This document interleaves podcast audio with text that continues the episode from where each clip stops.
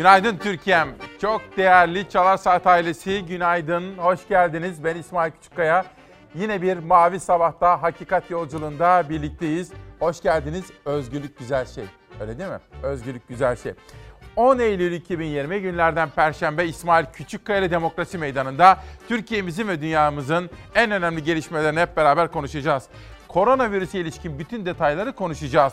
Dün burada Türk Tabipleri Birliği Başkanı Sinan Adıyaman'ın yapmış olduğu açıklamalardan yola çıkarak başkaca uzmanların da görüşlerinden yararlanarak en önemli gündem maddemizi belirleyeceğiz. Korona ile mücadelede yapmamız gerekenler. 2. Ekonomi. Esnafın ve işsizin ne durumda olduğunu biliyoruz. Başka televizyonlarda göstermedikleri için onların durumunu göstermeyi vazife biliyoruz. Bu da ana gündem maddelerimizden birisi olacak. Mesela işkur, işkurun önündeki kuyruklar, annesinin babasının dizinin dibinde oturan iş arayan çocuklarımız, gençlerimiz onlara bakacağız. Ve her zamanki gibi eğitim diyeceğim, sağlık diyeceğim. Anayasamızın bizlere sağlamış olduğu haklardan faydalanmak için bilinçli yurttaşlar olacak. İşte şimdi yanınızda çocuklar var ya onların geleceği için yapacağız her birini. Eğitimden sağlığa, spordan magazine, hayatın her alandaki haberlere ve gazetelerin manşetlerine hep beraber yakından bakma ve böylece gündemden haberdar olmaya gayret edeceğiz.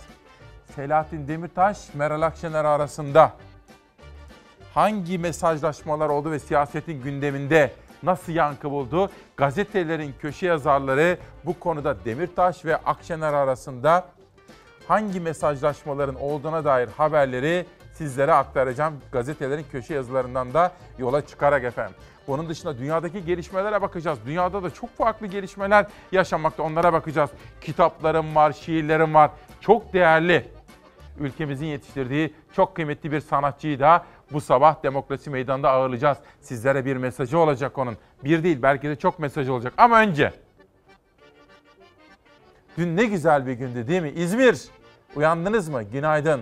Dün İzmir'imizin doğum gününü kutladık. İzmir'deki sevdiklerimizi selamladık. İzmir'den yola çıkarak bütün memleketin bağımsızlık yolunun yapı taşlarının döşendiği o muhteşem günde Gazi Mustafa Kemal Atatürk'ü, dava arkadaşlarını, şehitlerimizi, gazilerimizi saygıyla andık onları. Ve onlarla birlikte Hasan Tahsin, emperyalizmle mücadele eden bir ruhu andık. Ve tam da böylesine bir günde ne oldu? Gazeteci arkadaşlarımız tahliye oldular. Sevincimiz katlandı. Fotoğraflara şöyle bir bakın. Bu fotoğraflar akşam saatlerinde İzmir'den geldi. İlk defa görüyor olmalısınız. Bakınız şöyle. İzmir tabii muhteşemdi. İzmir'i sevmek ayrı bir sevda. İşte görüyorsunuz İzmir'in milli mücadeledeki yeri apayrıdır. Ve işte atamız çakmak çakmak basmavi gözleriyle dünyaya bakıyor. Ve o halde ilk selamımızı bakın İzmir. Nasıl güzelsin İzmir. İzmir'den yola çıkarak memleketin her bir tarafında dağlarda çiçekler açsın.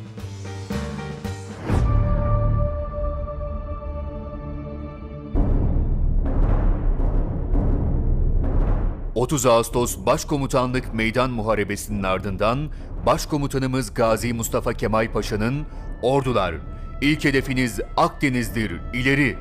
emriyle Türk ulusunun bağrından çıkan kahraman Türk ordusu, bozguna uğrayan Yunan ordularına karşı takip harekatını güçlendirerek 9 Eylül 1922 günü İzmir'e girdi.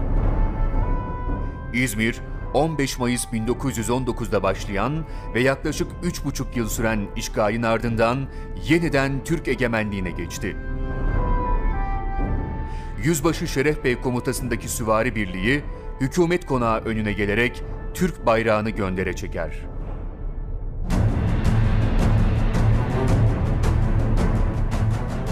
Canını zor kurtaran Yunan askerleri kaçarken birçok yerleşim yerinde yaptığı gibi güzel İzmir'i de yakıp yıkmış, harabeye çevirmiştir. Yunan ordusunun denize dökülmesiyle İzmir halkı ve onunla birlikte bütün Türk milleti sevinç gözyaşları içinde kahraman ordumuzun İzmir'e girişini kutlamaktaydı. Gazi Mustafa Kemal Paşa 10 Eylül günü İzmir'e gelerek hükümet konağına gider. İzmir halkı atasını büyük bir coşku ve sevinç gösterisiyle karşılar tarihin şanlı sayfalarına kanlarıyla, canlarıyla sonsuz kahramanlık destanları yazan Mehmetçik, bu destanların binlercesinden birini de 9 Eylül'de tarihin altın sayfalarına nakşetmiştir. Başta Türk milletinin büyük önderi Başkomutanımız Gazi Mustafa Kemal Atatürk olmak üzere tüm şehitlerimizi ve ebediyete intikal eden gazilerimizi saygı, minnet ve rahmetle anıyoruz.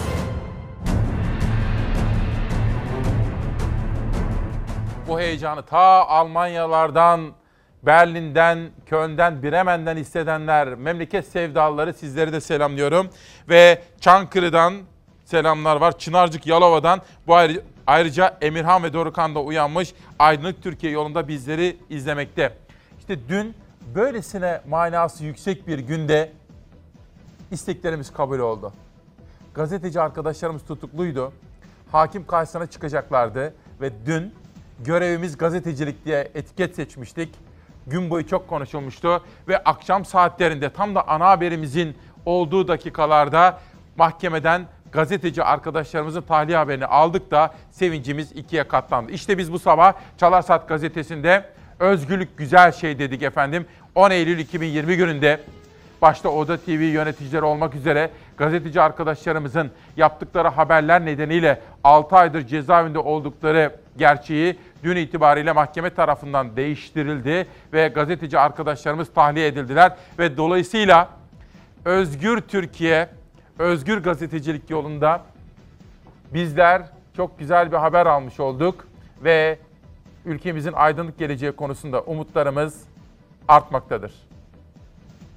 Yolsuzluklar, hukuksuzluklar, istismarlar bir daha yazılmasın istiyorlar. Bu açıklamadan dakikalar sonra hakim karşısına çıkarak savunma yaptı gazeteci Barış Terkoğlu. 24 Haziran'daki duruşmada serbest bırakılan 3 gazeteciden biriydi. Ama aynı davada 3 tutuklu gazeteci var hala. Hülya Kılınç, Barış Pehlivan ve Murat Ağrel MİT şehidini ifşa etmek suçlamasıyla 6 aydır cezaevindeydi. 19 yıla kadar da hapis cezası talep etti savcı. Oda TV Genel Yayın Yönetmeni Barış Pehlivan ve Hülya Kılıç'a 3 yıl 9 ay, Murat Ağrel, Ferhat Çelik ve Aydın Keser'e 4 yıl 8 ay hapis cezası verildi. Oda TV haber müdürü Barış Terkoğlu ve Eren Ekici beraat ederken aralarında Barış Pehlivan'ın da olduğu 3 tutuklu sanığın tahliyesine karar verildi. Yazmaya devam edeceğiz.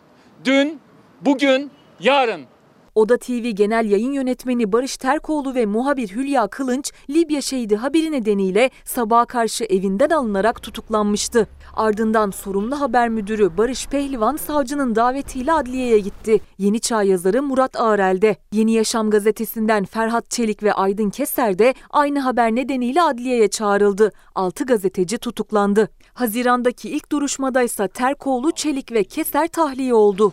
MİT kanununa muhalefet ve devlete ait gizli bilgilerin ifşasıyla suçlanan Kılınç, Pehlivan ve Ağırel'in tutuklulukları ise delilleri karartma ve kaçma şüphesiyle devam etti. Bu öyle bir haber ki Cumhurbaşkanı milyonlarca insana açıkladığı halde devlet sırrı oldu. Bu öyle bir haber ki köy muhtarından eski silah arkadaşlarına kadar binlerce kişi paylaştığı halde ilk kez ifşa olmuş oldu basın kendisine hizmet etsin istiyor. Aslında basının temel görevi yönetenlere değil, yönetilenlere hizmet etmektir. Siyasiler ve gazeteciler Çağlayan Adliyesi'ndeydi. Basın özgürlüğünün karnesi de açıklandı. Bugüne kadar 750 gazeteci cezaevine girdi çıktı. Şu an 75 meslektaşımız da cezaevinde. Murat bize bir çağrı yaptı. Susmayın, korkmayın, alışmayın dedi. Biz de buradan ona sesleniyoruz susmuyoruz, korkmuyoruz, alışmayacağız. Murat Ağrel'in eşi Dilek Fırat Ağrel de adliyedeydi. Cezaevinde 17 kilo veren Ağrel'in sağlık durumunun iyi olduğunu ve kızı Adan'ın babasına özlemini anlattı. Ee, ben babamın uzakta olmasını kabul edebilirim ama dört duvar arasında özgürlüğü elinden alınmış olmasını kabul etmiyorum ve bunun e, üzüntümün asıl sebebi bu diye kendini ifade ediyor. Adil olun dediğimiz çocuklara bu adaletsiz süreci anlatamıyoruz. Bir sır sadece bir kere açığa çıkarılabilir. Avukat Serkan Gürel hakim karşısında da tutukluluğun devam ettirilmesine ve 19 yıl hapis sistemine bu ifadelerle itiraz etti. Akşam saatlerinde mahkeme kararını açıkladı. Barış Terkoğlu ve Eren Ekici beraat etti. Diğer gazetecilere ise 3 yıl 9 ayla 4 yıl 8 ay arasında değişen cezalar verildi. Mahkeme tüm sanıkları tahliye etti. gazetecinin kendisini özgür hissetmesi aslında sizlerin kendinizi özgür hissetmenizle bağlantılıdır. Yani bir gazeteci kendisini özgür hissetmiyor ise aslında sizler o ülkenin yurttaşları özgür değilsinizdir. O nedenle ben burada gazetecilere özgürlük derken gazetecilik suç değil diye üzerine basa basa konuşmaya gayret ederken aslında savunduğum kendim değilim. Meslektaşlarım da değildir. Aslında benim savunmakta olduğum şey sizlerin özgürlüğünüzdür. Çünkü siz bana veya özgür bütün gazetecilere baktığınız zaman şunu hissetmelisiniz. Evet benim adıma konuşuyor. İşte yapmamız gereken uğruna mücadele verdiğimiz temel değer ve duygu işte budur diyorum. Gazeteci arkadaşlarıma ve ailelerine geçmişler olsun diyorum. Onlar şöyle özgürce bir gün yaşasınlar bugün diyorum. Ve Cumhuriyet Gazetesi ile başlıyorum. 6 ayları çalındı. İntikam davasında gazetecilere hem ceza hem tahliye kararı çıktı herkesin bildiği sır olan Libya şehidini ifşa ettikleri iddiasıyla cezaevine konularak ayları çalınan Barış Pehlivan, Murat Ağırel, Hülya Kılınç, Barış Terkoğlu, Ferhat Çelik ve Aydın Keser'in yargılanmalarına devam edildi. Gazeteciler noktası virgülüyle kumpası yaşıyoruz dedi. Pehlivan savunmasında yargı sisteminden adalet beklememeli miyim? Hayır, çürümüşlüğe alışmayacağım. Asıl alışırsam ölürüm ifadelerini kullandı ara kararını açıklayan mahkeme gazetecilere 3 yıl 9 ay ve 4 yıl 8 ay hapis cezası verdi. Pehlivan, Ağırel ve Kılınç tahliye edildi. Terkoğlu beraat etti diyor ve gazetecilerimizin tamamen özgürlüğe kavuştukları ve o tamamen beraat edip de mesleklerini hiç korkmadan, çekinmeden yapacakları günleri diliyorum efendim. Cumhuriyet'ten bir detay daha var mı şöyle bir bakalım. Yoksa hemen hürriyete geçelim. Önceki gün uluslararası ajansları taradıktan sonra birazcık da yabancı kanallarda ne oluyor diye baktım. CNN International'da bir haber dikkatimi çekti. Bir bağlantı vardı. Bağlantıda aşı çalışmalarını anlatıyorlardı. Fakat kişi dikkatimi çekti. Altta okudum Uğur Şahin yazıyor. Firmasının adını vermeyeceğim. Almanya'da önemli bir ilaç firmasının başında bir CEO Uğur Şahin isimli bir Türk dikkatimi çekti. Hatta o sırada gündem çalışmasını yapıyorduk Nihal Kemaloğlu ile ona da söyledim. Aa dedim bak bu aşı firmasının başında bir Türk varmış. Onu belki de yayına almalıyız falan diye konuştuk aramızda. Sonra bir baktım bugün Hürriyet Gazetesi manşet yapmış. Bence çok iyi bir refleks bu aslında. İşte o manşet. Haydi Uğur kurtar dünyayı. ABD ilaç devi Pfizer ile koronavirüs aşısı geliştiren Almanya merkezli BioNTech kurucu ortağı ve CEO'su Profesör Doktor Uğur Şahin dünyaya umut veren bir açıklama yaptı. Geliştirdikleri aşının mükemmele yakın olduğunu, bir, bir buçuk ay içinde hazır olacağını söyledi. Aşının mükemmele yakın olduğunu söylüyor. Amerikan CNN televizyonunda konuşan Profesör Doktor Şahin, test sonuçlarının aşının mükemmele yakın olduğunu ortaya koyduğunu bildirdi. Aşının Ekim ortası veya Kasım başında hazır olacağını ve aşılara başlayabileceklerini açıklayan Şahin, yıl sonuna kadar 100 milyon doz, gelecek yılda 1.3 milyar doz üretmeyi planladıklarını söyledi. Tabii aşı çalışmaları hep dünyanın dört bir tarafında devam ediyor. Ama şunu söyleyeyim. Bu virüs her geçen gün daha tehlikeli bir hal almaya başladı. Türkiye'de de tabii bizlerin de hataları var. Hem devletin hem bizlerin sorumsuzlukları var. Yayılmaya başladı. Sabah çok erken saatlerde Gürsel Erol'la konuşuyordum. Elazığ milletvekili. Onun etrafından da bazı Covid vakaları çıktı. Kardeş dedi durum çok tehlikeli. Herkesin çok daha fazla dikkat edilmesi gerekir. Bazı önerilerim var diyordu Gürsel Erol. Mesela 14 gün mutlaka Türkiye'yi kapatalım diyordu. Bilmiyorum uzmanlar farklı görüşlerde. Hatırlar mısınız? Dün sabah buraya Türk Tabipleri Birliği Başkanı Sinan Adıyaman gelmişti. Hem Sinan Adıyaman'ın hem başkaca güven duyduğumuz uzmanların görüşlerinde yer aldığı 9 Eylül'den 10 Eylül'e geçerken Türkiye'nin günlük vaka sayıları ve yapmamız gerekenlere dair günlük haberi izleyelim.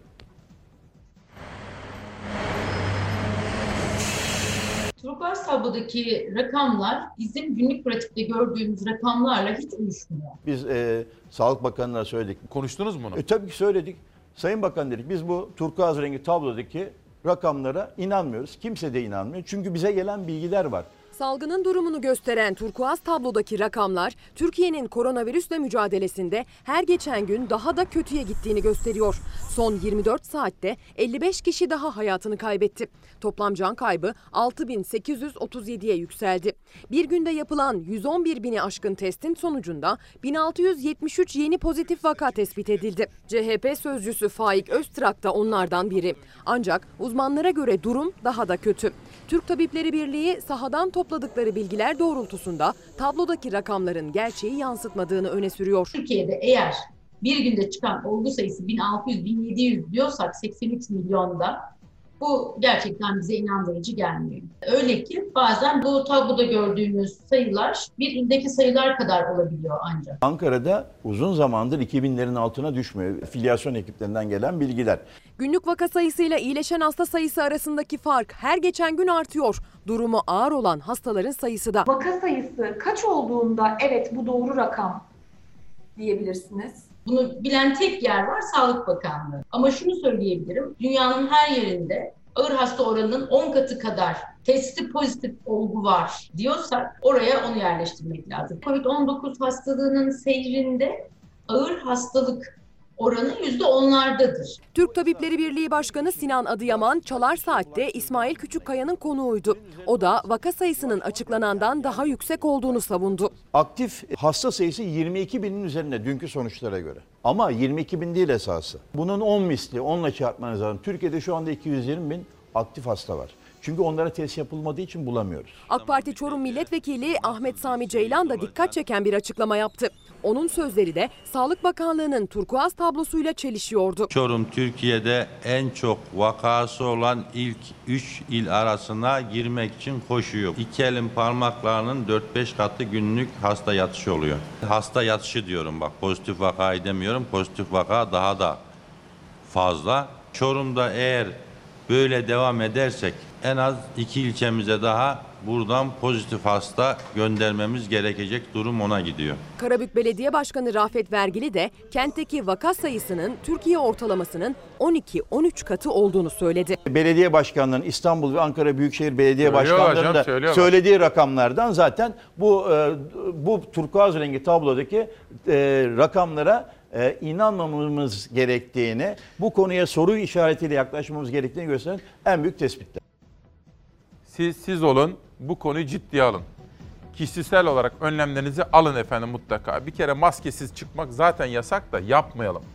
Mesafeyi koruyalım. Tokalaşmak, öpüşmek falan zaten tarih oldu. Bir daha öyle bir şeyler yok. Dolayısıyla çok dikkat edeceğiz ve kapalı ortamlarda özellikle de kalabalık ortamlarda bulunmayacağız efendim. Baş, yapmamız gereken bunun dışında iyi uyuyacağız, düzenli besleneceğiz, moralimizi yüksek tutacağız, bağışıklığımızı güçlendireceğiz. Bütün bunlar da almamız gereken tedbirlerden bir tanesi. Bu arada Antalya Büyükşehir Belediye Başkanı Sayın Muhittin Böceğin durumu ciddiyetini korumakta. Tedbir amaçlı uyutulduğunu dün sizlere söylemiştim. Halen ciddiyetini koruyor. Biz Antalya'mıza ve Antalya Büyükşehir Belediye Başkanı'na ailesine geçmişler olsun diyelim ve acil şifalar temennisinde bir kere daha bulunalım. Bu vesileyle dün cezaevlerine selam göndermiştik. Bugün de hastanelerdeki hastalarımıza içten geçmiş olsun dileklerimizi gönderelim. İsmail Küçükkaya ile Çalarsat ailesi olarak. Hürriyetten Sözcü'ye geçiyorum. Devletin liselilere dağıttığı ders kitabında acaba neler var? Ali Ekber Ertürk'ün bir manşeti. Kefenli, kabirli, tabutlu, cehennemli eğitim. 11. sınıf din kitabındaki 37 sayfalık ünitede tabut, cenaze ve mezarlıkla ilgili 9 fotoğraf yer alırken kefenleme ayrıntılı anlatıldı. Veliler şaştı kaldı. Eleştiri konusu olan ders kitaplarına bir yenisi daha eklendi. Milli Eğitim Bakanlığı 11. sınıf öğrencilerine din kültürü ve ahlak bilgisi kitabı dağıttı. Kitabın 37 sayfalık ilk ünitesinin ismi Dünya ve Ahiret. Burada tabut, cenaze töreni ve mezarlıkla ilgili 9 fotoğraf var. Ayrıca ölen kişilerin nasıl yıkanıp kefenleneceği en ince ayrıntısına kadar anlatıldı. Cennetle ilgili bilgi verilirken gümüş kaplar, billur kadehler vardır denildi. Kitabı inceleyen veliler tabut fotoğrafları, kefenleme ve kabir azabı gibi konulara fazla yer verilmesini eleştirdi diyor ve işte birinci sayfasında fotoğraflarla birlikte böyle bir haberi aktarmış. Saatler 8.20'ye doğru yol alırken Hatay'daki yangının söndürüldüğünü memnuniyetle ifade edelim. Dün Hüseyin Yayman'ın Hatay milletvekilinin bu konudaki çabalarından ve bize göndermiş olduğu videolardan da bahsetmiştim. Hatay'ımıza, bölgeye geçmişler olsun dileklerinde bulunalım. Bir de Pozatlı. Oraya da, Pozatlımıza da geçmiş olsun diyelim. Pozantı. Muhabir arkadaşlar ateş çevirdi. Sağdan hemen çıkın. Akdeniz'in doğusundan yine orman yangını haberi geldi. Alevler öğle saatlerinde yükseldi. Farklı noktalardan aynı anda yükselen alevler sabotaj şüphesi uyandırdı. Pozantı yanıyor. Belediye Başkanı Mustafa Çay sabotaj ihtimali üzerinde durduklarını söylüyor. Gerçekten çok büyüyen bir yangın var ve sabotaj ihtimali üzerinde duruyoruz. Ee, şu an jandarma, savcılık bununla ilgili e, soruşturma yapıyor. E, 4-5 farklı noktadan çıktı E, ve beklemediğimiz alanlarda birden alevler yükseldi. E, bununla ilgili farklı ihtimaller var. Yemyeşil ağaçlarla kaplı dağlar ve vadilerden yürekleri yakan alevler yükselmeye devam ediyor. Pozantı'nın Belemedik Vadisi'ndeki alevlerin tehdit ettiği yerleşim yerleri boşaltıldı. Değerli Belemelik Mahallesi sakinleri, mahallemize meydana gelen orman yangını sebebiyle ikametlerinizi en seri vasıtayla boşaltmanızı önemli rica ederiz. Pozantı'nın tarihi Belemedik e, vadisine yangın arka ekranda da göründüğü gibi ulaşmış durumda. Yangın bölgesine tabii. Ben de oradan girdi. İlk defa böyle bir yangın görüyorsunuz. İlk defa, ilk defa görüyoruz bu yangını. Jandarma geldi, bizi evlerimizden çıkarttı. Pantolonumuzu bile giyemeden çıktık. Bölge çok engebeli bir araziye sahip. Dolayısıyla karadan müdahale biraz zor oluyor. Arazi koşulları alevlere müdahaleyi zorlaştırdı Pozantı'da. Havadan ve karadan müdahale ise günden geceye devam etti. Yangın söndürme çalışmalarına havadan helikopterlerin yanı sıra Ateş Kuşları isimli yangın uçakları da katıldı. Alevler henüz kontrol altına alınabilmiş değil. Belediye Başkanı Çaysa aynı anda farklı noktalardan yükselen alevlere şüpheyle yaklaşıyor. Ee, hiçbir şey tesadüf değil. Yani Kozan, arkasından Hatay e, ve bizim bölgemiz yani farklı farklı noktalarda ciddi orman yangınları gerçekleşiyor. Ben 11 yıldır belediye başkanıyım Pozantı'da. Son yıllarda gördüğümüz en büyük yangını yaşıyoruz. Antalya'nın Manavgat ilçesi Gündoğdu Mahallesi Vahaplı mevkisindeki ormanlık alanda da yangın çıktı. Rüzgar nedeniyle hızla yayılan yangın yerleşim yerlerini de tehdit etti. Yangın ekiplerin 3 saatlik müdahalesiyle kontrol altına alındı. Yaklaşık 7 hektar ormanlık alanın zarar gördüğü bildirildi. Hatay'daki yangın da söndürüldü. Buradaki gelişmeleri de dikkate takip ediyorum. Diyarbakır'dan Ramazan Bey bir fotoğraf da göndermiş bana. Kendisi böyle bir fotoğraf da çekmiş. O da Covid olmuş efendim. Düşmanımın başına diyor. Lütfen herkes dikkat etsin diyor. Anlatılır gibi değil diyor yaşadıklarım diyor. Lütfen dikkat edin. İnsan gerçekten tedirgin oluyor. Çünkü ben Alpay Azap Hoca'yı aramıştım. Daha henüz sizlerle buluşmadan evvel 3-4 gün önce. İsmail Bey bunun bir tedavisi yok ki dedi. Biz dedi işte ateşi yükseleni düşürmeye çalışıyoruz. Vücudun reflekslerini, normal sistemini sağlamaya çalışıyoruz. Aslında bildiğimiz çünkü bildiğimiz bir hastalık değil bu dedi. İşte Ramazan Bey de Diyarbakır'daki hastaneden bize gönderiyor efendim. Dolayısıyla lütfen kendinizin sevdiklerinizin sağlığını, başkalarının da sağlığını düşünerek gereken tedbirlere uyalım. Bu vesileyle şu anda hastane odasından da bizi izlemekte olan, dün ameliyat olan hocamız var. Kezban Hatemi hocamız. O dün bir ameliyat oldu. Şükürler olsun gayet iyi durumu. Şu anda hastane odasında da bizimle birlikte Kezban Hatemi hocamıza da ben buradan bütün ailesiyle birlikte geçmişler olsun dileklerinde bulunmak istiyorum. Sözcüden pencereye geçelim Hilal. Evet gelsin. Gazeteciler özgür. MİT personelinin haberleştirilmesine ilişkin davada karar çıktı. Fotoğrafları seçmişler ve tabii Müyesser Yıldız hala tutuklu. Müyesser Yıldız'ın da bir an evvel özgür günlerine ve gazeteciliğini, haberciliğini yapabileceği özgür hayatına dönmesini diliyoruz efendim. Biz de onun meslektaşlarıyız. Çok başarılı bir gazetecidir. Ankara'nın en deneyimli gazetecilerinden birisidir Müyesser Yıldız. Onun da diğer gazeteci arkadaşlarımız gibi özgürlüğüne kavuşacaklarını diliyorum. Ben de onların bir meslektaşları olarak. Bu konuyu ilk haber olarak sunmuştum size. İlerleyen dakikalarda başkaca detaylarım olacak. Şimdilik milliyete geçiyorum ve koronavirüs haberleriyle devam ediyorum. Bir soru. Vatandaş ne yapsın? Dün bu soruyu sorduk ya. Türk Tabipleri Birliği Başkanı Sinan Adıyaman buraya geldiği zaman onunla da tartışmıştık, konuşmuştuk. Her gün 4,5 milyon kişinin yollara düştüğü İstanbul'da güvenli sosyal mesafenin uygulanması için ne araç ne de yolların kapasitesi yetiyor dedi. Tabii hükümet bir karar alıyor, valilik bir kararı açıklıyor, belediyeler ellerinden geleni yapıyorlar ama bu konuda bir önerim var efendim. Aslında benim önerim değil. Mehmet Ceyhan hocamız başta olmak üzere bütün güven duyduğumuz hocalarımızın önerileri var. Ama önce dünyada koronavirüse ilişkin gelişmeleri izleyelim. Dönüşte bu konuda hangi önerimiz var onu tartışalım. Salgını ciddiye almamakla eleştirilen Trump, sürecin başından beri durumun ciddiyetini biliyordum dedi. Panik yaratmamak için sustuğunu açıkladı. Rusya'da onaylanan aşı Moskova'da insanlara uygulanmaya başladı. Hindistan'daki artış ise korkutmaya devam ediyor. 24 saat içinde 95 bin yeni vaka daha tespit edildi. Dünyanın Covid-19 kabusuyla imtihanı zorlu geçiyor. Vaka sayısı 28 milyonu aştı. Can kayıpları 910 bine tırmandı. 20 milyon insan hastalığı yenerek sağlığına kavuştu. Amerika'da yayınlanan bir kitapta Trump'ın virüsün ciddiyetini en başından beri bildiği yer aldı. Kitabın yazarı başkanla Şubat ayında yaptığı röportajın detaylarını yazdı. Trump'ın salgının ne kadar ölümcül olduğunu bildiğine dair satırlar kafaları karıştırdı. Çünkü umursamaz tavırları salgını ciddiye almıyor eleştirilerini beraberinde getirmişti. Kitapta yer alan iddialar gazetecilerin gündemindeydi. Trump soru yağmuruna tutuldu. Kitapta yazılanları doğruladı. Salgının ne kadar ciddi olduğundan haberi olduğunu söyledi. Panik yaratmamak için sessiz kaldığını, bu şekilde süreci daha iyi kontrol ettiğini açıkladı. Yaptığımız iş inanılmazdı. Panik aşılamak istemedik. Sağa sola koşuşturup çok büyük bir problemimiz var diye bağırmak istemedik. Bu herkesi korkuturdu. Trump'ın demokrat rakibi Joe Biden ise başkanın itirafını hedef aldı. Biden, Trump'ın her şeyi bildiğini ve tüm Amerika'ya yalan söylediğini ifade etti. Virüse karşı aşı çalışmaları birçok ülkede devam ederken Rusya harekete geçti. Geçtiğimiz günlerde onaylanan korona aşısı insanlar üzerinde uygulanmaya başladı. Moskova'da istek üzerine yapılan aşı talebe yetişemedi. Üretim artırıldı. Rusya'da geliştirilen aşının deneme sonrası sonuçları dikkat çekiciydi. Aşının uygulandığı gönüllüler hastalığı geçirenlere göre virüse karşı bir buçuk kat daha fazla antikor ürettiği raporlandı. Raporda ilaca karşı ciddi bir yan etki yer almadı.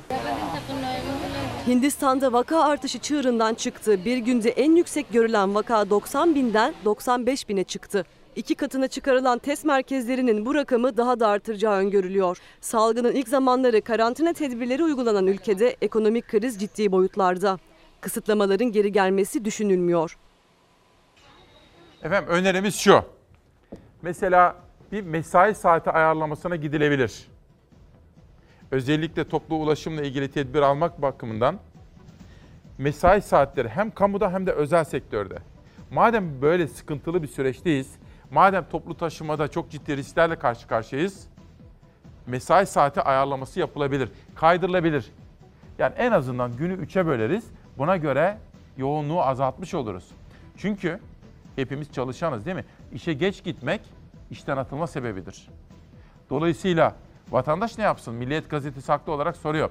Mehmet Ceyhan hocamız haftalardan beri diyor ki özellikle büyük kentlerde mesai saati ayarlamasına gidilebilir. Bir grup çalışan o koordine edilebilir. Belli saatlerde çalışır. Yoğunluk ona göre 3'e 4'e bölünür.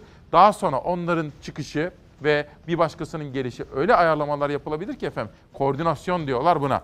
Bu arada tabii İsmail Küçükkale Demokrasi Meydanı'nda kitap tanıtımları olan hızıyla sürecek.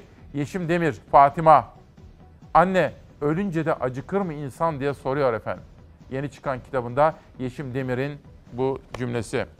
Ve Profesör Doktor Can Feza Sezgin ve Ayhan Ercan'ın süper gıdalarla süper bağışıklık. İşte bugün de sizlere 14 ayrı kitaptan alıntılar yapacağım. Bu kitaplar da Çalar Saat izleyenlerinin yazıp yolladığı kitaplar. Ama bu da benim okuduğum bir kitap Fazıl Say.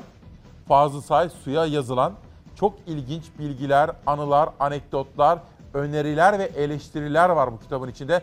Bu kitabı bugün konuşma imkanı bulacağım Fazıl Say'la efendim. Onun da altını çizelim. Gazetelerde şimdi sıra bir güne geldi. En zoru şimdi başlıyor. Hava Gümüşkaya'nın manşeti. Eylül ayı itibariyle ertelenen kredi borçlarının vadesi geldi. Vergi ve sigorta primleri ödemesi kapıda. Esnaf için kritik günler başladı. Salgın döneminde birçok ülke açıkladıkları paketlerle ekonominin aktörlerine gelir desteği sundu. AKP iktidarı ise salgının ilk dalgasında açıkladığı paketle gelir değil borç desteği sundu. Bu kapsamda 37 milyar lira ihtiyaç kredisi dağıtılırken 1.9 milyar vergi ve yaklaşık 66 milyarlık SGK priminin ödemesi ertelendi. 6 ay ertelemeli kredilerin ödemesi Eylül ayı ile birlikte başlarken vergi ve sigortaların ödemesi Ekim, Kasım ve Aralık ayında. Ayakta durmak imkansız diyor. Ertelenmiş ödemeler ve yeni aylık giderler birleşince esnafın kasasından her ay binlerce lira nakit para çıkacak. Yaklaşık 8 aydır iş yapamayan esnafın bu tutarı ödemesi mümkün değil.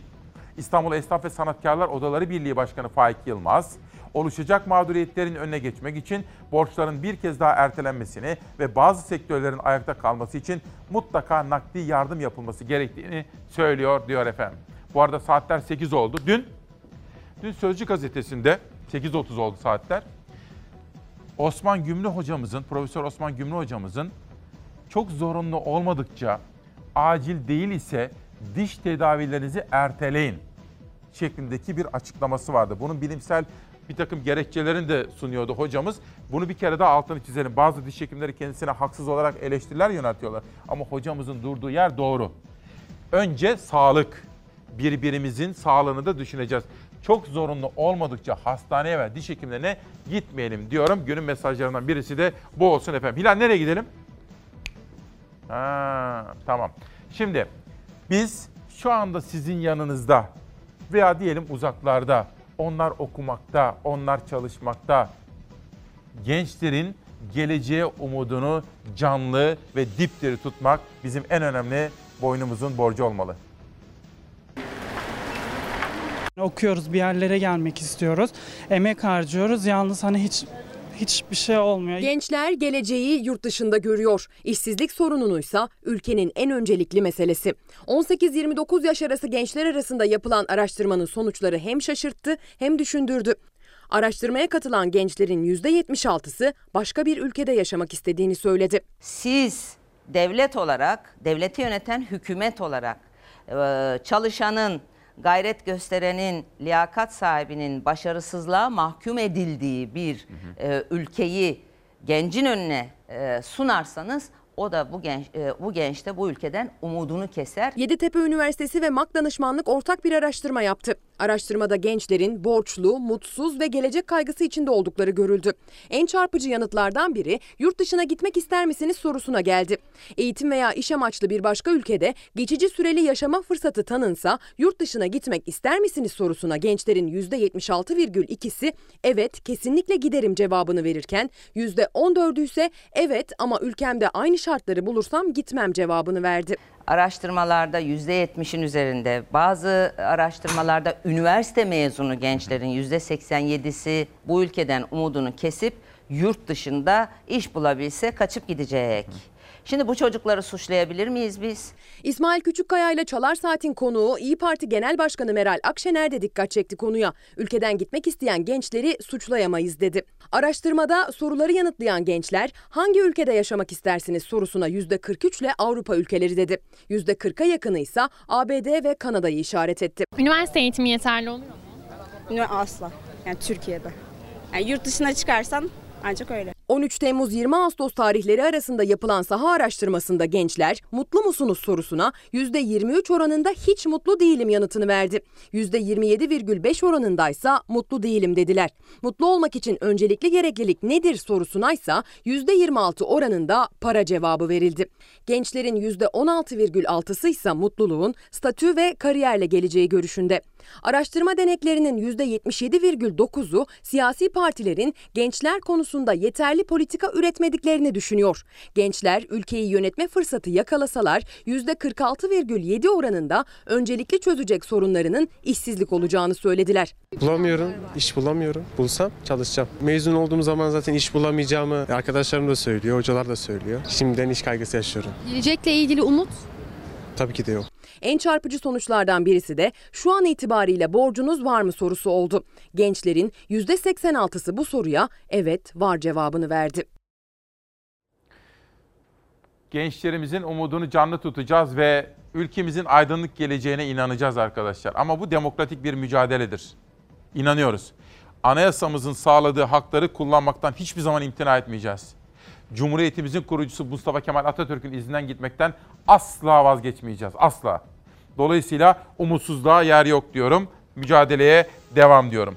Özgür bir soru sormuş. Demirtaş'la Meral Akşener arasındaki tartışma. Biraz sonra daha detaylı olarak ona değinme imkanı bulacağım. Kendi nacizane fikirlerimi de sizlerle paylaşırım. Özgür kardeşim teşekkür ederim.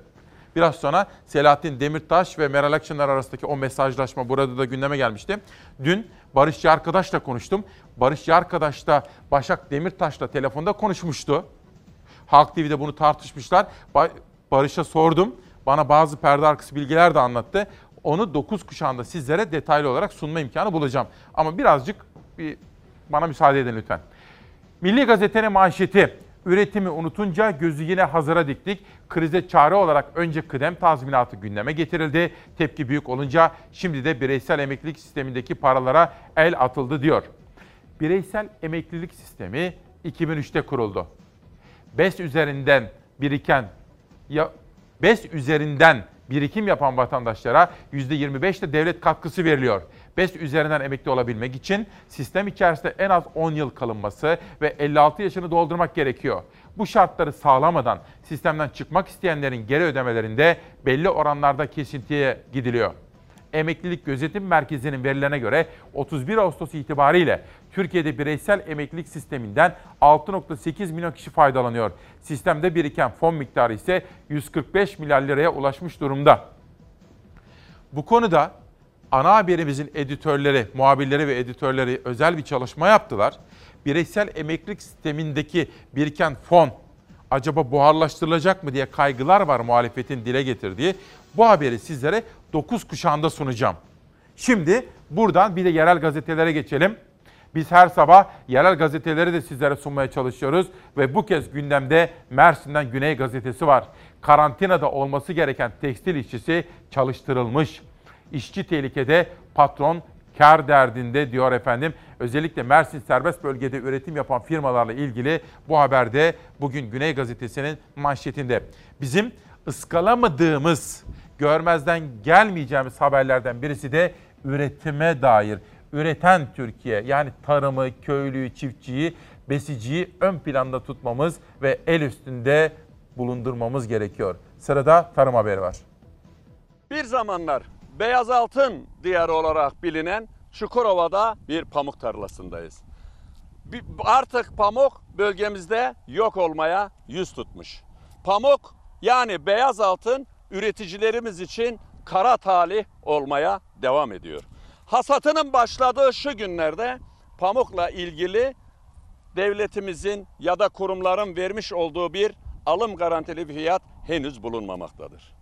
Tüccar piyasası 3,5 liradan gittiği söylenmektedir. 2017 yılında 1 kilogram kütlü pamuğun fiyatı 4,5 liraydı. O günkü dolar kuruna baktığınızda 1 dolar 3,5 liraydı. 2020 yılı geldi. Yani 3. seneye girdiğimiz bu yılda pamuğun fiyatı 3,5 liraya düştü. Doların fiyatı 7,5 liraya çıktı. Yani dolar iki kattan fazla arttı. O günden bugüne üreticilerin kullandığı temel girdiler mazottan gübreye, ilaçtan tohuma, elektriğe 2 ila 3 kat arttı. Ancak üreticinin e, ürünü yani pamuk geriye doğru gitti. Üretici artık pamuktan hızla uzaklaşıyor. Bunun yerine ithalat aldı. 2018 yılında 750 bin ton ithalat, 2019 yılında 800 bin ton ithalat olarak gerçekleştirildi.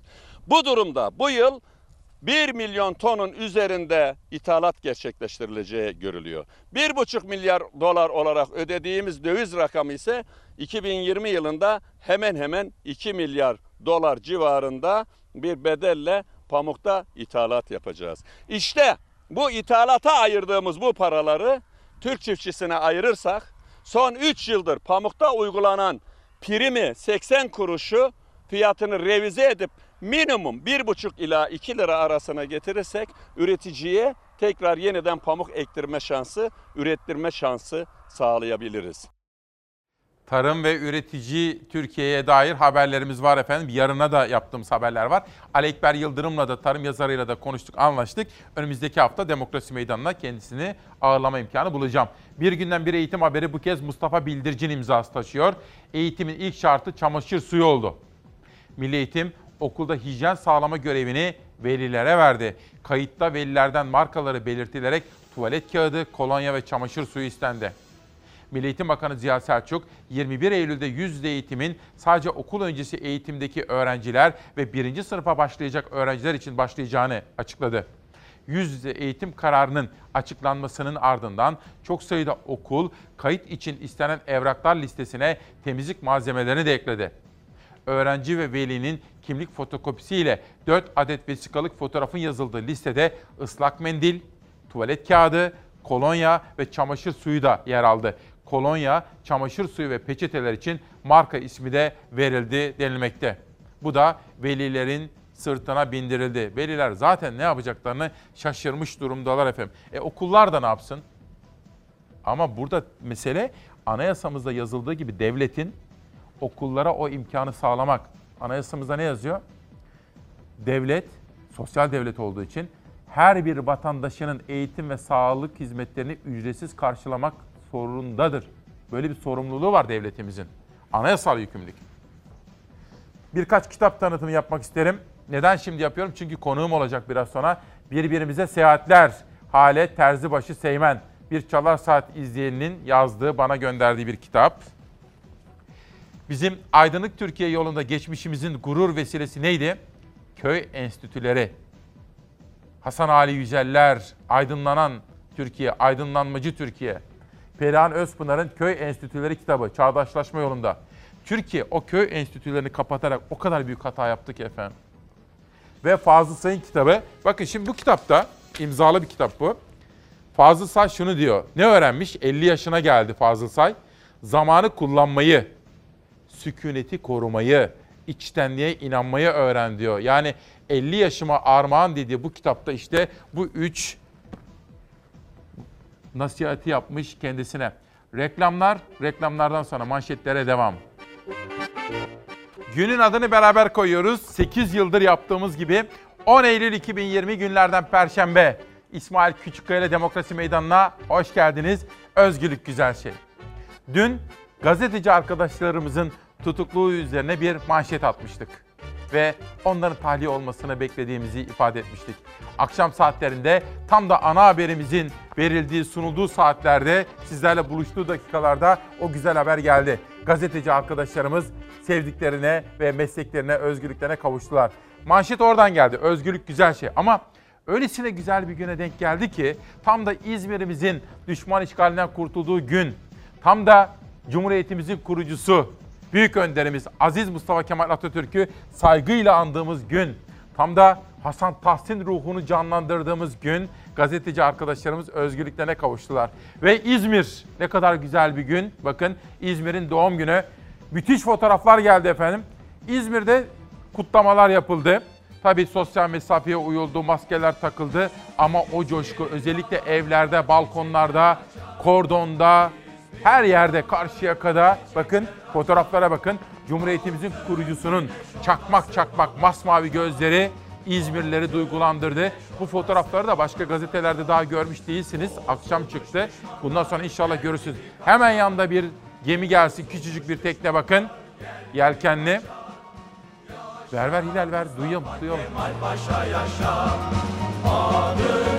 Öğretmenim de sağ olsun hemen. Bito çok iyi. Ve Türkiye'm. Özel günleri hakkıyla kutlamamız gerekiyor. Milli günleri. Cumhuriyetimiz için önemli, manası yüksek tarihleri ıskalamadan onu böyle yüreğinde hissederek kutlamamız gerekiyor öyle değil mi?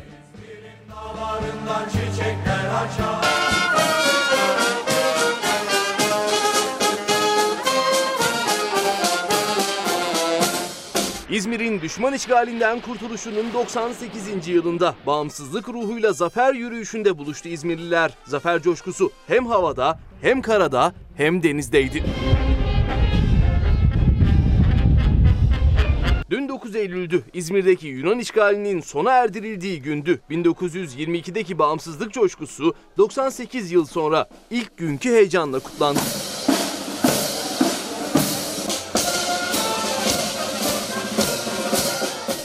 Kutlamalar 98. yıl zafer yürüyüşüyle başladı. Basmane Meydanı'ndan 350 metrelik dev bayraklı yürüyüşe geçti İzmirliler. Omuzlarda taşınan Türk bayrağıyla Lozan Meydanı'na yürüdüler.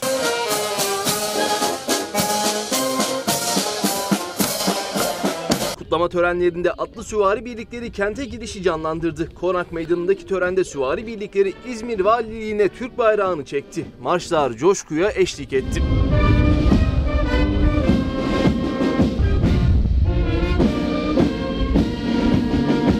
Türk Yıldızları ve Solo Türk selamlama uçuşu yaptı. Uçaklar gökyüzüne Türk bayrağını temsilen ay ve yıldız sembolleri çizdi.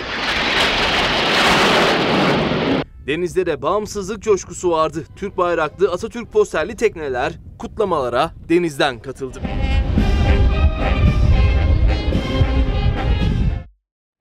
O kadar o kadar isterdim ki İzmir'de olmayı, o coşkuyu böyle hissetmeyi orada. Belki bir başka 9 Eylül'de İzmir'de gelecek yıl Allah sağlık verirse orada canlı yayın yapmak ne dersiniz? Güzel olur.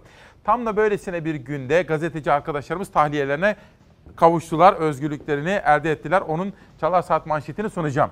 Peki ilerleyen dakikalarda başka ne var? Ekonomi var, işsizlik var, işkur kuyrukları var. Koronavirüs size yansımaları, sağlık açısından etkileri, esnafımıza, işsiz kardeşimize, geçinemeyen yurttaşımıza bunun yansımaları var. Onun dışında Selahattin Demirtaş, Meral Akşener tartışması var. Başak Demirtaş'la konuşan Barış arkadaş burada detayları anlatacak. Başak Demirtaş tam o sırada Selahattin Demirtaş'la konuşmuş. Acaba Barışçı arkadaşa hangi bilgileri verdi? Burada detayları öğreneceksiniz. Çok önemli. Bunun dışında Fazıl Say geliyor efendim. Fazıl Say bu okuduğum kitabı bitirdim. İçinde önemli anekdotlar var, hatıralar var. Herkesin öğrenmesini istediğim eleştirileri var, önerileri var, duyguları var. Bir kültür insanın, bir sanat insanın, bir cumhuriyet insanın açıklamalarını İsmail Küçükkaya Demokrasi Meydanı'nda canlı canlı izleyeceksiniz. Ama önce bakın bu dünkü gazetemiz. Dün dedik ki gazetecilik yargılanıyor. Savcıdan 19 yıla kadar hapis cezası talebi. Dün ana gündem maddemiz ve manşetimiz buydu. Etiketimiz de hatırlayacaksınız. Görevimiz gazetecilik demiştik. Ve bütün kalbimizle meslektaşlarımızın özgürlüğüne kavuşmalarını dilemiştik. Ve bugün gelsin Hilal. Yeni gazetemiz Tuğba kardeşim bugün de çok güzel bir gazete çizdi. Tuğba Kula sağ olsun. Çalarsat gazetesi özgürlük güzel şey manşetiyle çıkıyor. Libya şehidi haberi nedeniyle 6 aydır cezaevindeydi Hülya Kılınç, Barış Pehlivan, Murat Ağırel. Savcının 19 yıla kadar hapis cezası talebinde bulunduğu 6 gazeteci dün ikinci kez hakim karşısındaydı. Gazeteciler bir kez daha savunma yaptı ve ifşa suçlamasını reddettiler diyor. Fotoğrafa lütfen dikkatle bakınız.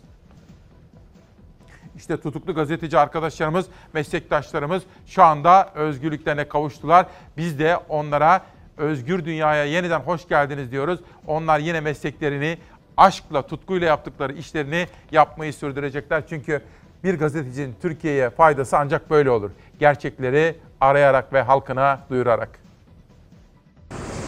Sabah saatlerinde başlayan gazetecilerin ikinci duruşması akşam saatlerinde sona erdi. Savunmalarını verdikten sonra hakim beklenen kararı verdi. 6 aydır cezaevinde yatan 3 gazeteci tahliye oldu. Suç yoktu, suçlu yoktu. Bütün gazetecilik yaşamımızı cezalandırma amacı vardı. Evet belki tahliye olduk ama adalet arayışımızda gazetecilik sevdamızda bitmedi. 6 aydır tutukluydu. MIT kanununa muhalefet suçlamasıyla yargılanan 3 gazeteci davanın ikinci duruşmasında mahkeme tahliyelerine karar verdi. Aylar sonra sevdiklerine böyle kavuştular. Hoş geldin Murat. Hoş bulduk. Merhaba. Davada yargılanan 6 gazeteciden 3'ü Haziran ayında yapılan ilk duruşmada tahliye edilmişti. Barış Pehlivan, Murat Ağırel ve Hülya Kılınç ise tutuklu yargılanıyordu. Davanın ikinci duruşmasında dün mahkeme cezaevinde kaldıkları süreyi göz önünde bulundurarak tüm sanıkları tahliye etti. Tahliye kararının ardından gerekli evrakların da düzenlenmesiyle gece saatlerinde gazeteciler Silivri cezaevinden tahliye edildi. Onları aylardır özlemle bekleyen aileleri ve arkadaşları karşıladı. Hoş geldin Murat. Hoş bulduk. Merhaba.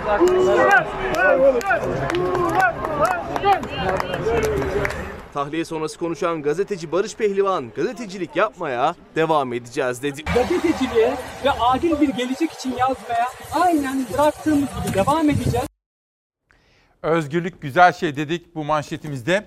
Benim için sizlerin yorumları, görüşleri, öneri ve eleştirileri o kadar önemli ki bilirsiniz. Gelin hep beraber sizlerden gelen yorumlara da biraz bakalım okuyalım. Uğur Göğüş, günaydın iyi yayınlar İsmail Bey. Şeker pancarı hasadı başladı. Hala fiyat verilmedi. Lütfen sesimizi duyun. Kimse haberlerde gündeme getirmiyor. Tek güvencemiz sizsiniz. Neymiş? Şeker pancarı hasadı başladı. Hala fiyat verilmedi. Bunu duyuralım ve takip edelim. Bir başkası engelliler yoruldu ve o sınavın yapılmasını istiyorlar bakın.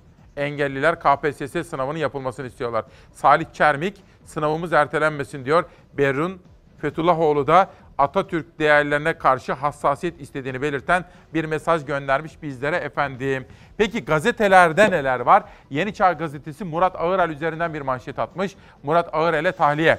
Yazdıkları haber, paylaştıkları tweet mesajı nedeniyle 6 aydır tutuklu yargılanan yazarımız Ağırel ve iki gazeteci özgürlüğüne kavuştu diyor. Az evvel haberini izlemiştiniz. Bir sonraki gazetemiz Sözcü'de de aynı olayın yine birinci sayfada yer aldığını görüyoruz. Libya'da şehit olan MİT'çinin cenazesiyle ilgili haber nedeniyle yargılanıyorlardı. Gazetecilere ceza ve tahliye ediyor bu Sözcü'nün manşeti. Bir sonraki gazeteye geçelim. Pencere gazetesi gelecek şimdi. CHP 97 yaşında ilk seçimlerde dostlarımızla birlikte iktidar olacağız. Biliyorsunuz CHP'nin kongresinde CHP lideri Kılıçdaroğlu'nun ilk seçimlerde AK Parti gidecek ve dostlarımızla birlikte iktidar olacağız demişti. Tabii bu dostlarımız kelimesi aslında içinde bulunduğumuz dönemin ve bu dönemin sisteminin işaretini veriyordu. Neydi? Artık ittifaklar var. Nasıl ki Cumhur İttifakı'nda AK Parti var, MHP var, hatta destici orayı destekliyor, hatta aydınlık grubu destekliyorsa muhalefet bloğunda da CHP var, İyi Parti var, Saadet var. Olasılıkla Ali Babacan'la Davutoğlu olabilir. HDP ile görüşmeler var. HDP'ye oy veren 7 milyon insan oyunu almak herkesin istediği bir şey. Bütün bu gelişmeler ışığında acaba dostlarımızla derken neyi kastediyordu? Biraz sonra Barışçı arkadaşa bunu da soracağım. Barış diyeceğim. Dostlarımız kim burada? Özellikle Barışçı arkadaşın Başak Demirtaş'la önceki gün yaptığı telefon konuşmasında hangi sinyaller vardı? Bizzat arkadaşımız Barışçı arkadaştan öğreneceğiz. Bir manşet daha gelsin. Demirtaş'tan Akşener'e yanıt tartışmak iyidir. İyi Parti lideri Akşener, Selahattin Demirtaş'ın dışarıda olsaydım bir sabah kapısını çalıp kahvaltıya geldik derdim sözlerine Güneydoğu'da şöyle bir gelenek var. Kan davalınız bile olsa kapınızı çaldığı zaman içeri alırsınız diye yanıt vermişti. Selahattin Demirtaş bu sözlere eşi Başak Demirtaş aracılığıyla şöyle yanıt verdi. Kahvaltıya yanıt vermesi olumludur. Sorunların ve soruların tartışılmasından, ele alınmasından bir zarar gelmez. Tartışmak her zaman iyidir. Ben ahlaki duruşumu, iyi niyetimi ve vicdani duruşumu ortaya koydum. Bir Demirtaş haberimiz vardı efendim. Biraz sonra bağlantı olacak ama Meral Akşener'in pazartesi sabahı buraya gelerek İsmail Küçükkaya Demokrasi Meydanı'nda bizim ona yöneltmiş olduğumuz soru vardı biliyorsunuz. O sırada danışmanım Nihal Kemal ondan bir bilgi gelmişti. Ne diyordu? Selahattin Demirtaş'ın yapmış olduğu bir açıklama vardı. O açıklamadan sonra meydana gelen gelişmeler izliyoruz. Demirtaş diyor ki Independent Türkçe'de okuyorum. Dışarıda olsaydım bir sabah Başak ile birlikte Meral Hanım'ın kapısını çalar ve kahvaltıya geldik derdim. İnsanlar birbirini sevmek zorunda değil. Birbiriyle e, oturup e, yani derin dostluklar yapmak zorunda değil. İşte mesela Demirtaş Ama öyle diyor. Kahvaltı say- yapardık Bakın demek. saygı göstermek zorunda. Ben size saygı göstereceğim, siz bana saygı göstereceksiniz birey olarak. Dolayısıyla bunun üzerinde e, gidildiği zaman herhangi bir e, derinleşmiş sorun ortadan kalkar. Selahattin Demirtaş'ın dışarıda olsaydım bir sabah eşimle birlikte Akşener'in kapısını çalar kahvaltıya geldik derdim sözüne Akşener İsmail Küçükkaya ile Çalar Saat'te cevap verdi. Şimdi ben Güneydoğu'yu iyi bilirim. Kanlın olsa, yani kan davalı birisi olsa kapısı çalındığı zaman o kapıdan içeri alınır. Evin annesi, en yaşlısı korur, kollar. Sonra kapıdan dışarı çıktıktan sonra e, kan davası devam eder. Türkiye'nin bir kere yani Güneydoğu'nun böyle bir özelliği vardır. Anadolu coğrafyasının da böyle bir özelliği vardır. Biz efendim birbirimize Bakın onu söylüyorum. Böyle bir konuşabilmeliyiz. böyle bir özelliği vardır. Akşener Anadolu kültürünü hatırlatarak soruya cevap verdi. Makulde buluşmak demokrasidir dedi. İşte bunun üzerinde e, gidildiği zaman herhangi bir e, derinleşmiş sorun ortadan kalkar ama işte yönetemezseniz değerler üzerinden olur.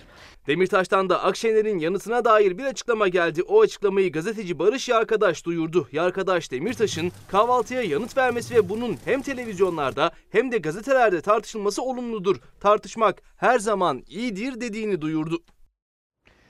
Tam bu tartışmanın olduğu gün Başak Demirtaş Edirne'de cezaevinde tutuklu olan eşi Selahattin Demirtaş'la telefonda konuşmuş. 10 dakikalık bir konuşma. Ama o 10 dakikanın 3 dakikasını bir kızına vermiş. 3 dakikasını bir kızına vermiş. 6. 4 dakikası da kendi konuşmuş. Bu konuyu da tartışmışlar bir, bir dakika boy, boyunca.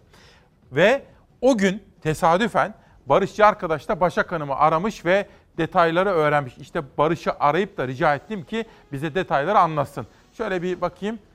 20 dakika içerisinde mutlaka bu konuyu gündeme getireceğim efendim. Buradan geçelim bir başka tartışmaya.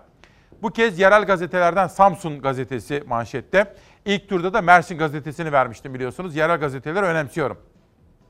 İyi Parti'ye geçti ortalık karıştı. MHP'den ihraç edilen Erhan Usta İyi Parti'ye katıldı. İyi Parti'nin vekil sayısı ikiye yükseldi. 31 Mart'ta 160 bin üzerinde oy alan ustanın bu adımı MHP'nin vekil çıkaramaması endişelerini kulislere yansıttı diyor. Şu bilgiyi vereyim. Dün İyi Parti lideri kurmaylarıyla birlikte Samsun'a gitti ve bakın bu tören yapıldı. Ve törende Erhan Usta da partiye katıldı. Tam yerel seçimlerden önceydi. Erhan Usta Ankara günlerinden tanırım. MHP milletvekilinden de önce tanırım. Çünkü bürokraside Kalkınma Bankası'nda yöneticilikler yapmıştı. İşte ne yapacaksınız diye sordum. Çünkü o sırada Meral Akşener'den duymuştum ki Samsun'da biz Cumhur Millet İttifakı olarak dedi. Cumhur İttifakı'nın karşısına Erhan Usta ile çıkarsak kazanırız demişti. Ben bunu sordum Erhan Usta'ya. Çünkü İyi Parti çok istiyordu kendisini. Fakat o bağımsız olmayı tercih etti. Bakın bir gazeteci olarak söylüyorum. Eğer o gün Akşener'in teklifini kabul edip de Samsun'da Millet İttifakı'nın adayı olarak Cumhur İttifakı'na karşı yarışmış olsaydı belki de Samsun'un büyükşehiri Büyükşehir Belediye Başkanlığı'nın seçiminin kaderi değişebilirdi diyorum. Bunu da sizlere aktarmak isterim ben. Peki bir de salgın. Buraya gelen Türk Tabipleri Birliği Başkanı Sinan Adıyaman'ın da verdiği bilgi, Ankara'daki bütün kaynaklarımızın, dostlarımızın da söylediği bir bilgi. Ankara'da durum vahim. O kadar ki bakın Gürsel Erol, onun iki oğlu Covid'e yakalandı. Hem kendisine geçmiş olsun diyorum. Elazığ Milletvekili Gürsel Erol'un iki oğlu ve şunu söylüyor. Bu iş çok ciddi. Herkes ciddiye alsın ve benim bu konuda çok ciddi önerilerim var. En az 14 gün bütün Türkiye'yi bir kapatmamız, bu işi biraz toparlamamız lazım diyor Gürsel Erol. Kendisine de Covid tedavisi süren Muhittin Böce'ye de Binali Yıldırım ve ailesine de Ali Babacan'a da bütün yurttaşlarımıza da geçmişler olsun. Ankara'da 9 tane bölge var. Filyasyon yapılan. Her bölge için söylüyorum. 400-500 civarında günlük pozitif hasta oldu. Her ne kadar o turkuaz rengi tabloda 1600-1700 dese de günlük 3000'in üstünde bir rakam belki daha fazla.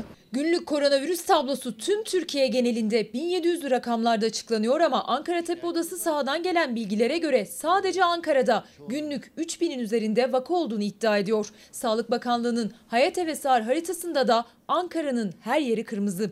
Ankara Türkiye'nin Wuhan'ı oldu. Niye bu kadar oldu? Esas problem bu. Kamudaki e, çalışanların Bak. iç içe olması. Kamu kaynaklı pozitif hasta sayısı çok. Yani hastanelerden aldığımız bilgi. İkincisi de organize sanayi bölgelerden pozitif çok ve orada işçiler çalışmaya devam ediyor. Vakalar o kadar çok arttı ki Ankara'daki tüm hastaneler pandemi hastanesi gibi çalışıyor. Profesör Esin Davutoğlu Şenol çalıştığı Gazi Hastanesi'ndeki son durumu anlattı. Günde ortalama 1500 kadar Covid e, testi yaptırmak üzere başvuru oluyor. Bu başvurulardan yaklaşık 300 ila 500 kadarı Covid testine tabi tutuluyor ve bunların da %20 kadarı pozitif çıkıyor. İbn Sina ve Hacettepe Üniversitesi'nin de bu söylediğim rakamlara benzer rakamları var. Hacettepe Hastanesi acilinin önündeyiz. Covid şüphesiyle gelenler için ayrı bir giriş oluşturulmuş. Test yaptırmak isteyenlerse sıraya giriyor. Bu görüntüler de Sincan Fatih Nafiz Körez Devlet Hastanesi'nden. Koronavirüs şüphesiyle gelenlerin uzun test kuyruğu. Yataklar dolu. Gelen hasta sayısını karşılayacak bir test yok. Bu vaka sayısına yetişilemez. Yani mesela 1400 Sağlık Bakanlığı çalışanı Niçin Ankara Sağlık Müdürlüğü emrine verildi? Sadece hastaneler değil, aile hekimlikleri de vakalara yetişmeye çalışıyor. Örneğin Dikmen'de bir aile sağlığı merkezi hem test yapıyor hem de filyasyon ekipleri son hız çalışıyor. Dikmen'de bir aile sağlığı merkezinin önündeyiz. Burada da bir yoğunluk var ve Ankara Tıp Odası'nın iddiasına göre yoğunluk o kadar fazla ki sağlık çalışanları arasında Covid şüphesi gösteren olsa bile testi pozitif çıkana kadar çalışmaya devam ediyor. Bir ASM'de hemşirelerin Üçte ikisi pozitif. Doktorlardan iki üç tanesi pozitif. Pozitif olanlar şeye alınmış, karantinaya, izolasyonda ama e, sonuç çıkana kadar mesela şikayeti de olsa PCR testi çalışmaya devam ediyor. Yoğunluk nedeniyle iddiaya göre Ankara'da filyasyon ekipleri hastalara yetişemiyor. Karantinadakilerinde düzenli kontrolü sağlanmıyor. Mesela bir apartmanda 10 tane pozitif var ama karantina yok. O evdekiler ve orada yaşayanlar normal marketine gidiyor, otobüsüne biniyor. Benzer bir iddia da CHP'li Murat Emir'den geldi. 9 gün önce Covid testi yaptırıyor. Pozitif olduğu anlaşılıyor ama 9 gündür ne gelen var ne gider. Binlerce sağlık çalışanı şu anda atama bekliyor. Bu dönem atanmayacak hangi dönem atanacak? Sağlık Bakanlığı yüzlerce personelini filyasyon ekiplerine destek olarak sahaya gönderdi. Mansur Yavaş da Ankaralılarda farkındalık yaratmak için tedbirlerin yazılı olduğu bir tişört dağıtacak. İyi Parti'nin çözüm önerisi ise 3 haftalık tam karantina. Devlet idaresini bir bütün olarak görüp bu mekanizma içerisinde sahada kullanacağımız tam karantina kadrosunu oluşturup 21 gün tam karantina uygulamak zorundayız. Ve tutuklu gazetecilerin serbest kalması hepinizi sevince boğmuş. Çok teşekkür ediyorum. Ve bakın Muhammed Yavaş adı Zeynep katledilen tüm kadınlar. Ceren Özdemir, Özge Can Aslan'dan başlıyor. Bir not yazmış ve yerel bir gazetede çalıştığını söylüyor. Özellikle kadına yönelik şiddet konusunda çalışmalarından bahsediyor. Dayanışma istiyor arkadaşım. Merhaba İsmail abi diye başlıyor. Muhammed Yavaş'a da bu anlamlı çalışması için teşekkür ediyorum efendim. Böyle kapsamlı bir çalışma yapmış ve bize göndermiş. Bakın kadın konusunda bir çarpıcı manşette Murat Gezici'den geldi. Hatırlatma daha doğrusu. Atamızın bu konudaki hassasiyetini gözler önüne seren müthiş bir manşet. 1919'da Samsun'da basılan Kurtuluş Savaşı'nın ilk propaganda afişi. Kadına verilen değere bakın. Mücadelede 9 Eylül İzmir'in Kurtuluş Günü. Bakın atamız var, kahramanlarımız var ve tam kalbinde kadınlarımız var. Milli mücadelemizin kadınları. Murat Gezici bunu hatırlatıyor bize. Teşekkür ediyoruz kendisine. Özgür Özel, Erhan Usta'nın İyi Parti'ye katılımı Özgür Özel tarafından da tebrik edilmiş. Grup başkan vekili iken partisinin seçmene verdiği sözü tutmak istedi diye partisinden ihraç edilen örnek bir siyasetçidir Erhan Usta. Kendisine de İyi Parti'ye de hayırlı olsun diyor efendim. Tabi burada şu apostrofu şuraya alıp D'yi de ayrı tutarsa çok daha doğru yapmış olur Özgür Özel. Danışmanım yazdı acaba? Evet. Gülşah İnce dün gün boyu Çağlayan Adliyesi'nde hem bizimle birlikte bağlantı yaptı hem ana haberimizde bağlantı yaptı ve tutuklu gazetecilerimiz de onların aileleriyle ilgili gelişmeleri bizlere aktardı. Ona teşekkür ediyorum. Savunmalar yapılıyor. Barış Pehlivan diyeceklerim benim için bir görev, toplum içinse bir seçimdir. Bir düşünün lütfen. Bu binanın Avrupa'nın en büyük adliyesi olduğunu herkes yazar. Ama bu adliye içinde hangi adaletsizlikler yaşandığını sadece gerçek gazeteciler yazar. Murat Ağırel. Biz bunları adaletle aşacağız. Siyasi gücün mahkeme salonlarına girmesini engelleyerek yapacağız bunu diyor. Gülşah İnce bize bunları anlatıyor. Çocuğum hastalanı hastalığa yakalanırsa Milli Eğitim'in sorumluluğu yoktur taahhütnamesi. İmzalamayan velilerin çocukları okula kabul edilmeyecek. Sorumluluk kimin acaba? Bu da önemli bir soru. Profesör Doktor Levent Eraslan'dan Sodimer araştırdı. Uzaktan eğitimde gerekli araçların ortalama fiyatları tablet 950 lira. Bilgisayar 4000 lira, harici webcam 360 lira, harici mikrofon 50 lira, internet güçlendirici 140 lira, çalışma masası 400 lira, çalışma koltuğu 400 lira, toplam 6300 lira. Bir bilgi vereceğim. Pardon İlhan. Erkek kardeşimi aradım dün İlyas'ı. İlyas ne yaptınız dedim. Abi okullara gidemeyecek çocuklar dedi. Peki İpek de Yunus uzaktan eğitim. E ama bilgisayarları ne oldu? Abi dün gittik aldık dedi. Ne yaptın dedim. İki tane bilgisayar aldık. Ona uygun interneti ayarladık dedi. Ya kaç lira dedim. 6 bin lira dedi. Biri mi dedim? Hayır ikisi abi dedi. İki bilgisayar alıyor bakın 12 bin lira. İnternet nasıl dedim? Abi sınırsız internet aldık. Kaç lira dedim? 140 lira dedi. Peki. Nasıl dedim? Abi dedi hadi bizim imkanımız var. Ben 9 taksit 10 taksit bunu ödeyeceğim. Ama dedi ödeyemeyenler nasıl yapsınlar? İki. Şimdi dedi çocuklar evde. E biz çalışıyoruz. Hanım da çalışıyor, ben de çalışıyorum. Biz gittik. E o çocuklar gün boyu nasıl evde kalacaklar? O bilgisayarları nasıl açacaklar? O derslere, o derslerin arasında kahvaltı yemeği nasıl yapacaklar? Bütün bunların düşünülmesi gerekmez mi diye sordu İlyas kardeşim. Çok yerinde bir soruydu. Herhalde milyonlarca insanımızın yaşadığı bir sorundur. Ama ben özellikle de dar gelirli kardeşlerimiz o bilgisayarları nasıl alacaklar? Gerçi Milli Eğitim Bakanlığı şöyle bir uygulamaya gitti. Diyelim evinizde bilgisayar yok ama olması lazım aslında fırsat eşitliği bakımından. En yakındaki okula giderek oradaki bilgisayar odasından faydalanabilirsiniz. Bu önemli bir uygulama ama yine de bu fırsat eşitsizliği benim yüreğimi sızlatıyor onu da söyleyelim. Geçelim. Şimdi en sona bir gelir misiniz arkadaşlar? En sona. Bunları biraz sonra vereceğim. En sona bir gelin. Heh, bir dakika. Nebil Özgen Türk'te bir paylaşım gördüm. Sevdiğim bir meslektaşımdır biliyorsunuz. Eylül 1922 İzmir'e dair. Arkadaşım Soner Olgun 30 yıldır şarkı türkü söyleyen ve en baritonundan en samimisinden bugünlerde sahnelerde gösterime yeni giren belgeselimiz Kurtuluş'un kısa tarihinde Gazi Mustafa Kemal'i seslendirdi. Sağ olsun var olsun. Ben çok etkilendim. O bir dakikalık duygu sahnağını size de mutlaka izletmek istiyorum. Yakın çalışma arkadaşlarının bir kısmı İzmir havalisindendi. Annesi Zübeyde Hanım İzmir'de yatıyordu. İzmir'de evlenmişti. İzmirli Latife Hanım'la. Ve hemşeri ilan edildiği törende İzmir için şu sözleri kayda geçirecekti. Bana savaşımızın zaferini müjdeleyen İzmir'e hemşeri ilan edilmekten onur duyarım. İzmir'in acılarını, işgal günlerini gidermek için içten bir ilgiyle çalışmak ülküm olacaktır.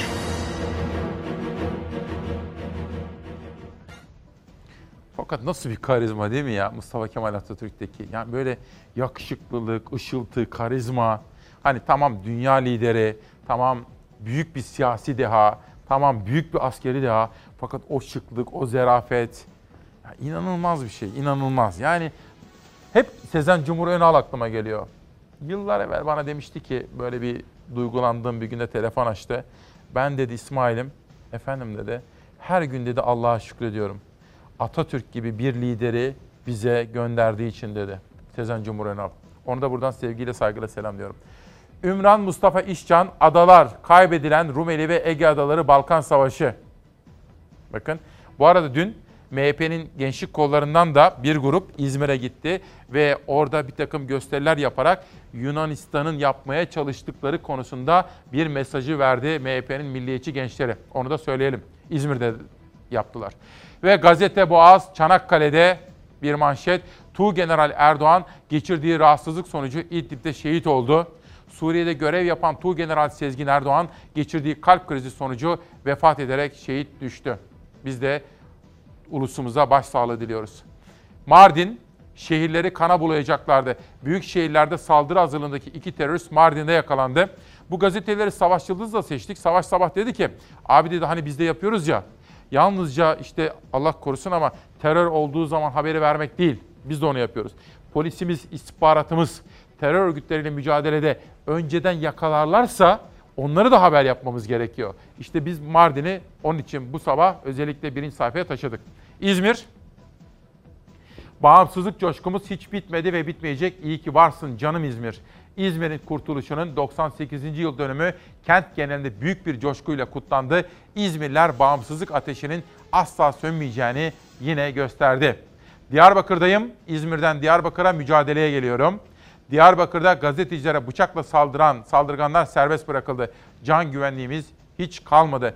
Diyarbakır'da bir evde çıkan yangın olayını haberleştirmeye giden gazeteciler koronavirüslü saldırganlarca bıçaklı saldırıya uğrayarak yaralandı diyor. 5 Ocak gazetesi 5 Ocak'ın manşeti, sür manşetinde Ömer Çelik var. Adanalıları uyardı çünkü Covid-19 Adana'da da patladı patlayacak. Dolayısıyla tedbir alınması gerekiyor. Manşete geliyorum. Murat Giyin'in manşeti Kınalı Eller evsiz kaldı. Seyhan Belediyesi'nin aldığı karar şok etkisi yarattı. Kınalı Eller Salman Beyli Kadın Girişim Kooperatifi'nin ki ben ziyaretlerine gidip destek vermiştim onlara. Salmanbeyli köyünde hizmet ve üretim yeri olarak kullandığı bina Seyhan Belediye Başkanı Akif Kemal Akay'ın talimatı üzerine ellerinden alınarak kapısına kilit vuruldu. Alınan bu karar Kınalı Eller Salmanbeyli Girişimci Kadın Kooperatif Yönetimini ve burada evlerine ek gelir sağlayan üye kadınlar üzerinde şok etkisi yarattı. Bu anlamsız girişimi sebebini anlayacağım, gündemime alacağım ve yarına takip edeceğime sizlere söz veriyorum. Çünkü kadınların istihdama katılımını destekliyoruz. Sorunun özünde ve kökünde kadınların istihdama katılımı, siyasete katılımı var. Bunu unutamayız efendim. Bu konuyu yakın takip listeme aldım. Hilal nereye gidelim? Peki. O da diyor abi İzmir'e gidelim diyor, Buca'ya gidelim diyor. Hadi Buca'ya gidelim. Bizim amacımız bu projede asla yolda kalmayacaksın. Amacımız ve sloganımız buydu. Yaklaşık e, bu süreçte 7 aylık süreçte e, o 135 tane aracımız oldu bakıma ve e, ta, şey temizlik hizmetine gelen. Hizmete girdiği günden bu yana 7 ay içinde 135 engellinin yardımına koştu Buca Belediyesi tamir istasyonu. Engelliler yolda kalmadı. Yolda giderken e, aracım birdenbire yavaşladı ve durdu. E, böyle bir hizmet olduğunu duymuştum daha önce. E, hemen telefonuna ulaştım ve çok kısa bir süre içerisinde bana ulaştılar. E, aracımın arızası yaklaşık bir 5-10 dakika içerisinde hemen giderildi. İzmir'in Buca Belediyesi engelsiz bir kent için geçtiğimiz Mart ayında örnek bir projeye imza attı. Proje Türkiye'de bir ilkti. Engelsiz tamir istasyonu. Tekerlekli ve akülü sandalyesi arızalanan engelli vatandaşlara ücretsiz tamir hizmetiyle acil yol yardımı sunmaya başladılar. Şimdi yeni bir tane elektrikli skuter aldık. 3 tekerlekli teknik servis personelimize. Yolda kalan engelli arkadaşımız olduğu takdirde skuteruyla teknik personelimiz direkt olay yerinde gidip müdahale edebiliyor. Bu hizmet bizim e, hayatımızı çok büyük bir ölçüde kolaylaştırdı. Buca Belediyesi'nin hayata geçirdiği proje diğer belediyelerin de dikkatini çekti. Buca'dan evet Türkiye'ye e, bizim bu yaptığımız proje e, örnek oldu ve örnek olmaya da devam ediyor. Bilgi almak isteyen kurumlar aradı. Bunun başlığında Ankara Büyükşehir Belediyesi, e, Kocaeli, Van Büyükşehir Belediyesi ile hepsiyle görüştük. Bu projeyle ilgili detaylı bilgi aldılar. E, geçtiğimiz günlerde Ankara Büyükşehir Belediyesi de bu hizmeti vermeye başladı. Belediyelerimizin işte böyle halka ulaşan çalışmalarını istiyoruz. Hangi partiden olursa olsun bana ulaşabilirsiniz efendim. Ve özellikle belediyelerimizin kadın konusunda, istihdam konusunda, çocuk okutma konusunda, engellilerin hayata katılımı konusunda çalışmanız varsa bize aktarın. Memnuniyetle buradan aktarım. Yerel gazetelerden sonra dış dünyaya şöyle bir bakalım. Liberasyon gazetesi Erdoğan ve Macron. Manşete lütfen dikkatle bakınız. Doğu Akdeniz'deki gerilime dair bir manşet. Denizde bilek güreşi diyor. Bir tarafta Cumhurbaşkanı Erdoğan, bir tarafta Fransa lideri Macron ve bir kapak çok çarpıcı. Bugün üzerinde çok konuşulacağını düşünüyorum. Herkeslerden önce sizler bu manşeti burada görmüş olun diyorum. The Guardian gazetesine geçiyorum. Dün dış haberler konusunda çalışırken CNN International'da gün boyu manşetteydi efendim. Sayfadaki fotoğrafa lütfen bakınız. Sürekli özel yayın yaptılar çünkü Avrupa'nın en büyük mülteci kampıydı, Yunanistan'daydı ve bakın umutlarımız vardı bizim diyor. Umutlanmaya başlamıştık. Şimdi hepsi yok oldu gitti diyor umutlarımızın. Çünkü neden? Orada bir yangın meydana geldi ve yangından sonra Yunanistan'da da Almanya'da da kıyamet kopuyor şu anda.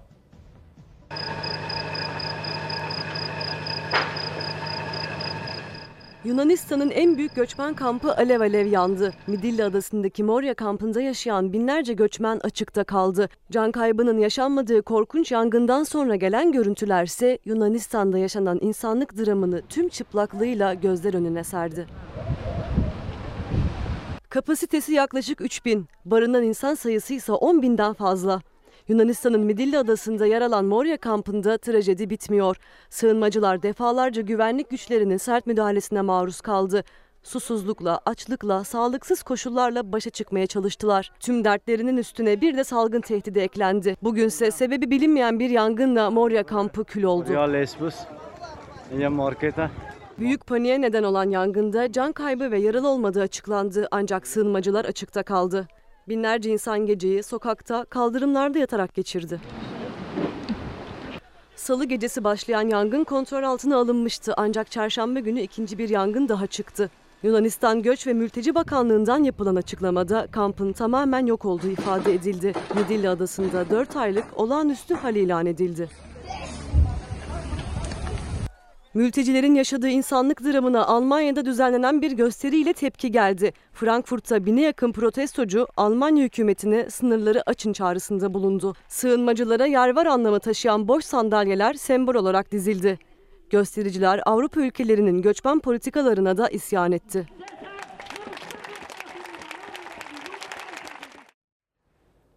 İlk günden itibaren eleştiriye açık olduğumu söylemiştim.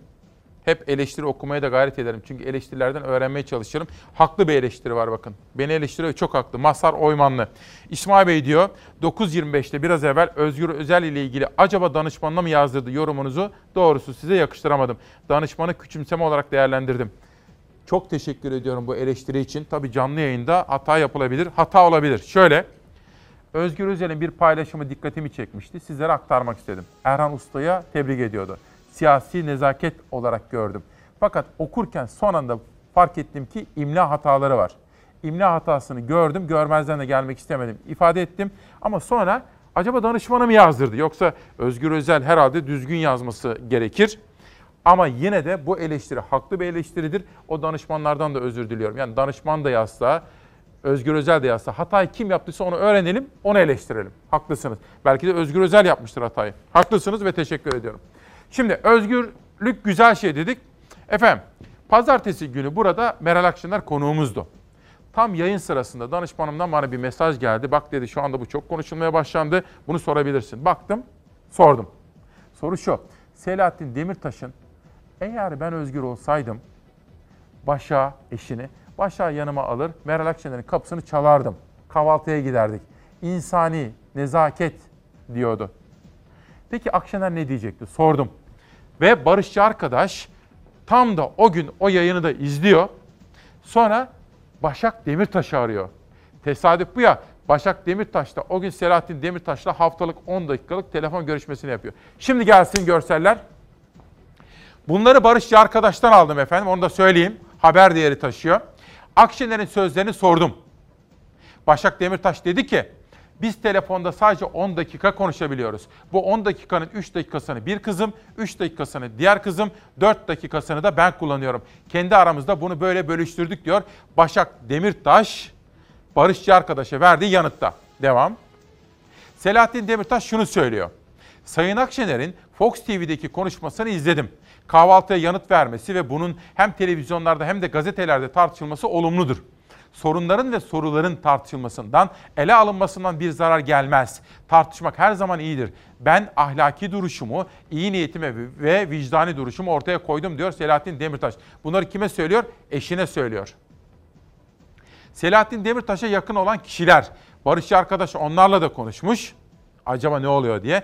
Barış arkadaşa demişler ki Meral Hanım çok erken saatlerde yayına gitti. Buraya yani İsmail Küçükkaya ile yayına. Gerçekten de saat 8'de buradaydı. Çok erken saatlerde yayına gittiği için röportajın arkasını, önünü inceleme fırsatı bulamadı. İsmail Küçükkaya kendisine o soruyu sorduğunda spontan bir cevap verdi. Eminiz ki bugün yeniden sorulsa belki de daha farklı bir cevap verir dediler diyor. Ben bütün bunları ajanslarda okuyunca dün Barışçı arkadaşı aradım. Biraz daha perde arkası almak istedim. Bana verdiklerini not ettim ama dedim ki bir de sen canlı canlı anlatır mısın? Gayet tabii ki abi dedi. Evet Barış burada mı? Buradayım. İyi yayınlar. Günaydın İsmail. Sevgili Küçükkaya. Barışçı arkadaş öncelikle günaydın. Akabinde kutluyorum seni. Valla takır takır tek kişilik gazete, tek kişilik ordu, tek kişilik parti gibisin. Şu olayın iş aslını bana bir anlatır mısın? Bana ve bize. İsmail Küçükkaya. O sabah herkes gibi ben de tabii ki Fox TV'deki senin programını izledim. Çünkü ilk günkü programındı. Acaba İsmail Küçükkaya 3 aylık tatilden sonra nasıl bir performansla geri dönecek? Nasıl bir haber anlayışı ortaya koyacak diye merakla izledim. Tabii benim için de bir sürpriz oldu. Sayın Meral Akşener ilk günkü yayın konuğundu. Doğru Evet. da bir konuk, konuk seçmiştin. Ben de olsam Türkiye'nin en çok konuşulan siyasi liderlerinden birini konuk etmek isterdim. Tabii Meral Hanım'ı da kutluyorum. Sabah yayınları çok zordur. Hani sen gazeteci olarak bilirsin, Tabii. ben de bilirim. Bütün gündeme hakim olmadan bir gazetecinin karşısına çıkmak, erken saatlerde kalkmak, gelmek de zordur ama Doğru. Hanım'ı da maşallah görüyorum. Türkiye'nin her yerini dolaşıyor, dolaşmaya Doğru, başladı. doğru. Doğru da yapıyor. Doğru. Yani siyasetçi oturmamalı. Şimdi o gün benim de merak ettiğim Selahattin Demirtaş'ın da ve Selahattin Demirtaş'ın yakın çevresinde merak ettiği aslında bir şey var. Önce onunla başlayayım. Şu an herkes acaba Meral Hanım o gün o röportajı okuma fırsatı bulmuş muydu yoksa İsmail Küçükkaya'dan mı öğrendi diye merak ediyor. Ben dün seninle konuştuktan sonra Selahattin Demirtaş'ın yakın çevresiyle bir daha irtibat kurdum. Tamam. Ve yayına katılacağımı söyleyerek acaba farklı bir gelişme var mı diye sordum. Tamam. Selahattin Demirtaş'ın yakın çevresi biraz sonra anlatacağım meseleleri, biraz sonra anlatacağım bakış açısını ortaya koydu ama bir şeyi de merak ettiklerini de gördüm. Acaba Meral Hanım o sabah yayına geldiğinde Medyaskop'ta yayınlanmış e, olan, özür dilerim, Meral Hanım sabahleyin yayına geldiğinde Medyaskop'ta yayınlanmış olan Selahattin Demirtaş röportajını okumuş muydu yoksa hakikaten İsmail Küçükkaya'dan mı öğrendiler? Barış hemen Bunu söyleyeyim. çok merak ediyorlar. Benden öğrendi. Yüzde yüz eminim.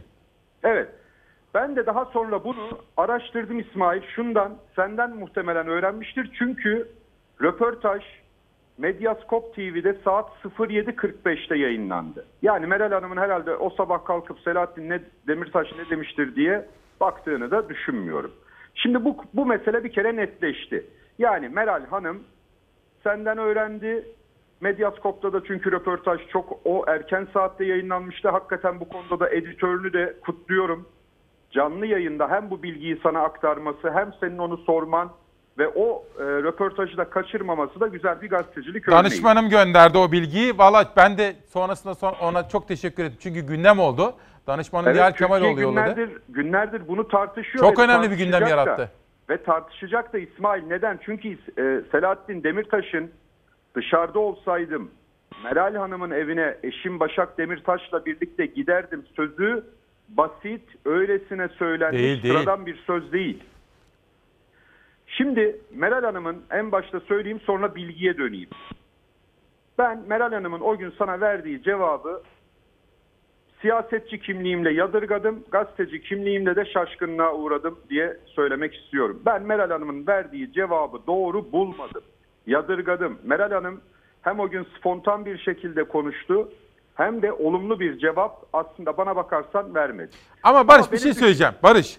Sonuçta siyasiler sen şimdi milletvekilliği de yaptın ve çok da iyi yaptın. Bence CHP'nin büyük bir hatasıdır seni devam ettirmemesi. Ben bunu ço- çok kereler söyledim. Ama siyasetçilerin aynı zamanda bir teşkilatı olduğunu, bir tabanı olduğunu da unutmayalım.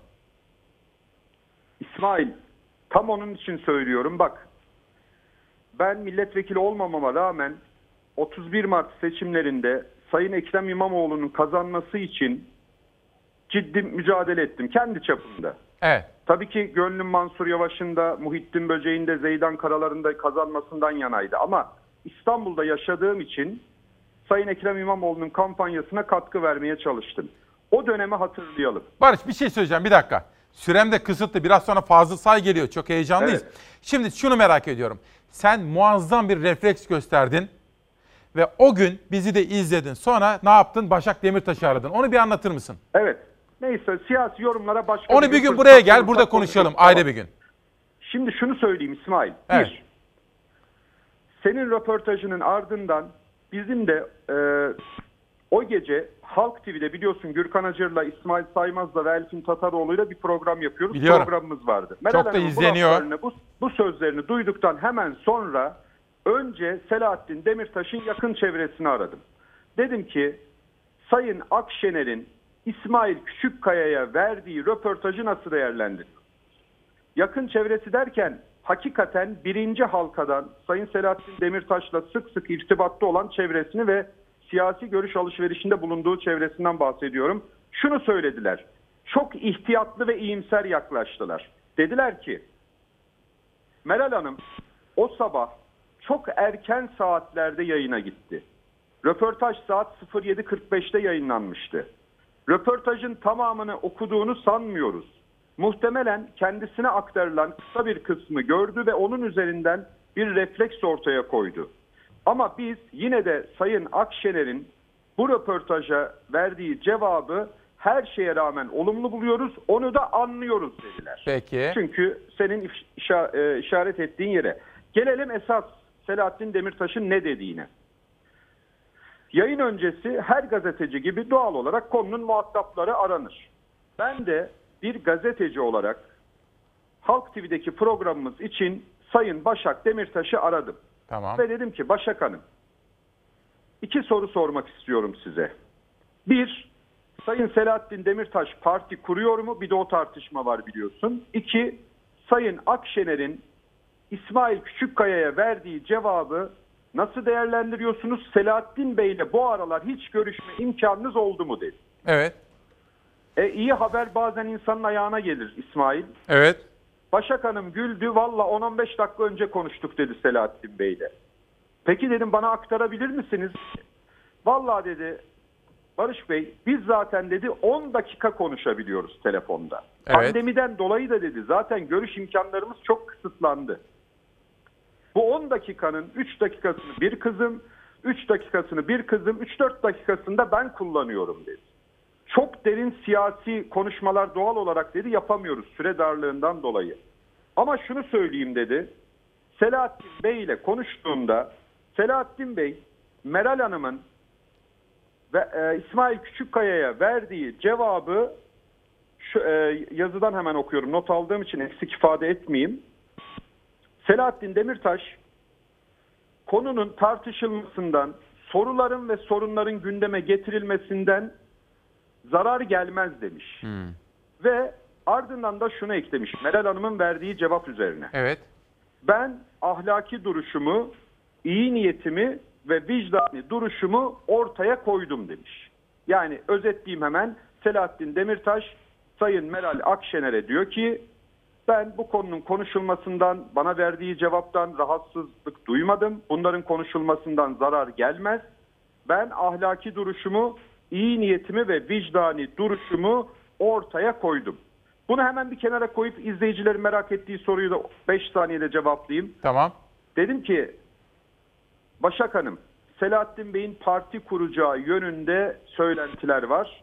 Güldü, Selahattin Bey parti kursaydı sanırım benim de haberim olurdu dedi. Ha, anladım. Şimdi bu meseleye geldiğimizde vaktimizin çok daraldığının farkındayım. Evet. Selahattin Demirtaş'ın yakın çevresi de Meral Hanım'ın verdiği cevaba çok az da olsa içerlemişler ama çok fazla da bir rahatsızlık duymamışlar. Çünkü bu konunun konuşulmasından yanalar ve Selahattin Demirtaş'ın Peki. da Türkiye için önemli bir adım attığını düşünüyorlar İsmail Küçükkaya. Peki Barış. Bu konunun daha da konuşulacağını zaten önümüzdeki günlerde de görüyoruz. Peki gündem oldu. Çok teşekkür ediyorum katkıların Ben için. Ve seni kutluyorum. Kutluyorum Barış. Efendim izin verirseniz ben konuklarım geldi. Fazıl sayı karşılayacağım ve huzurlarınıza hemen getireceğim. 10 Eylül 2020 günlerden Perşembe İsmail Küçükkaya ile Hakikat Yolculuğuna hoş geldiniz. Anlamı yüksek günlerden beri dün 9 Eylül demiştik. 9 Eylül'ün o coşkusunu bütün ruhumuzda, benliğimizde hissetmiştik. Ülkemizin kurucu önderi Mustafa Kemal Atatürk'e saygılarımızı sunmuştuk. Ve tam da Hasan Tahsin'i İzmir'in doğum gününde andığımız bu özel sabahta dün gazeteci arkadaşlarımızın tahliyesini dilemiştik. Ve güzel haberler gelmeye başladı. Bugün gazetemizi özgürlük güzel şey diye açtık. Çünkü gazeteci arkadaşlarımızın özgür dünyaya döndükleri, mesleklerini yapabilecekleri, sevdikleriyle, aşıklarıyla, çoluklarıyla, çocuklarıyla, meslektaşlarıyla, aileleriyle bir araya gelebilecekleri özel sabahlardan biri. Şimdi Savaş Yıldız hazır mı? Günün, bence yılın en duygusal, en hakiki, en güzel videosu. En önemlisi kızıma kavuştum. Fıstık. Aşkım.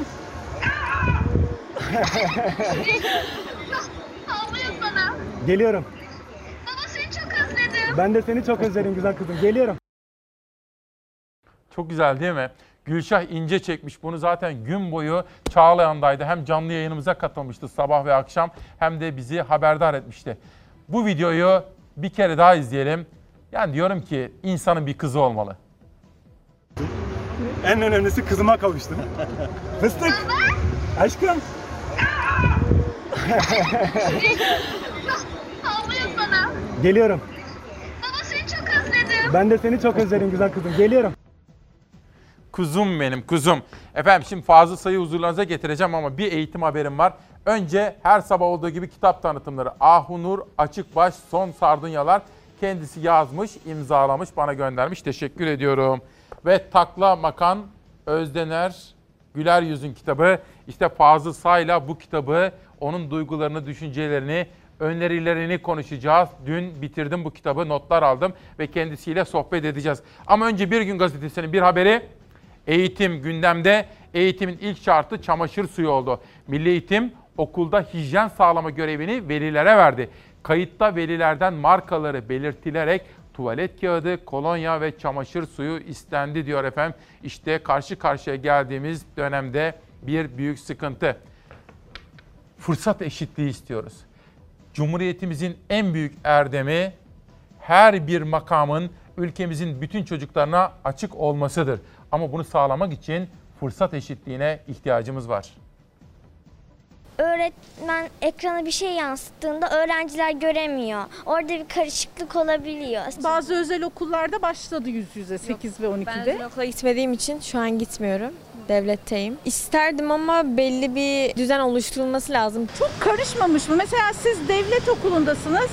Online eğitiminiz var ama yüz yüze yok. Sizde online de yok, EBA var. Farkımız oluyor. Aynı sınava gireriz ama farklı şeyler oluyor. Aynı sınava eşit olmayan şartlarda hazırlanıyorlar. Okullar uzaktan eğitimle açıldı. Bazı özel okullar LGS ve YKS için 8. ve 12. sınıflarda önlem alarak yüz yüze eğitime başladı. Aynı sınavlara hazırlanan devlet okulunda okuyan öğrencilerse uzaktan eğitimle imkanı olansa kurslara giderek sınavlara hazırlanmaya çalışıyor. Bazıları içinse okul kapalı, okulun kursu açık. Aslında okula da gidiyoruz. Yani okulun kendi etüt kursu var. Bu okula gidiyoruz, okula kurstan çıkıp buraya geliyoruz.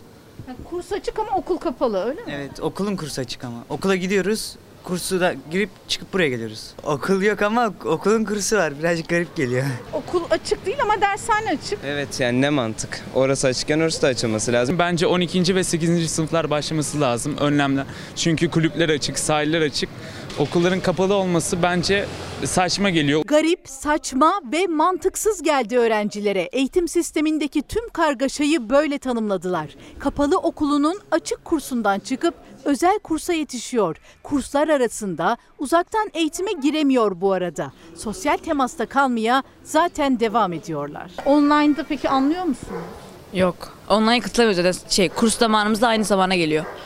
Sıkışıyorlar onun için e, katılamıyoruz. Online eğitimde gerçekten hiçbir şey anlaşılmıyor. Bunu hani herhalde 100 öğrenciden 98'i bana katılır diye düşünüyorum. Özel okul öğrencileri de kurs özel ders imkanına sahip. Uzaktan eğitim için okulları şartları da hazırladı. Kimi de zaten yüz yüze eğitimde yapıyor. Çünkü şartlar daha uygun. Ama devlet okulunda o hazırlıklar geçen yaz ayına rağmen tamamlanamadı.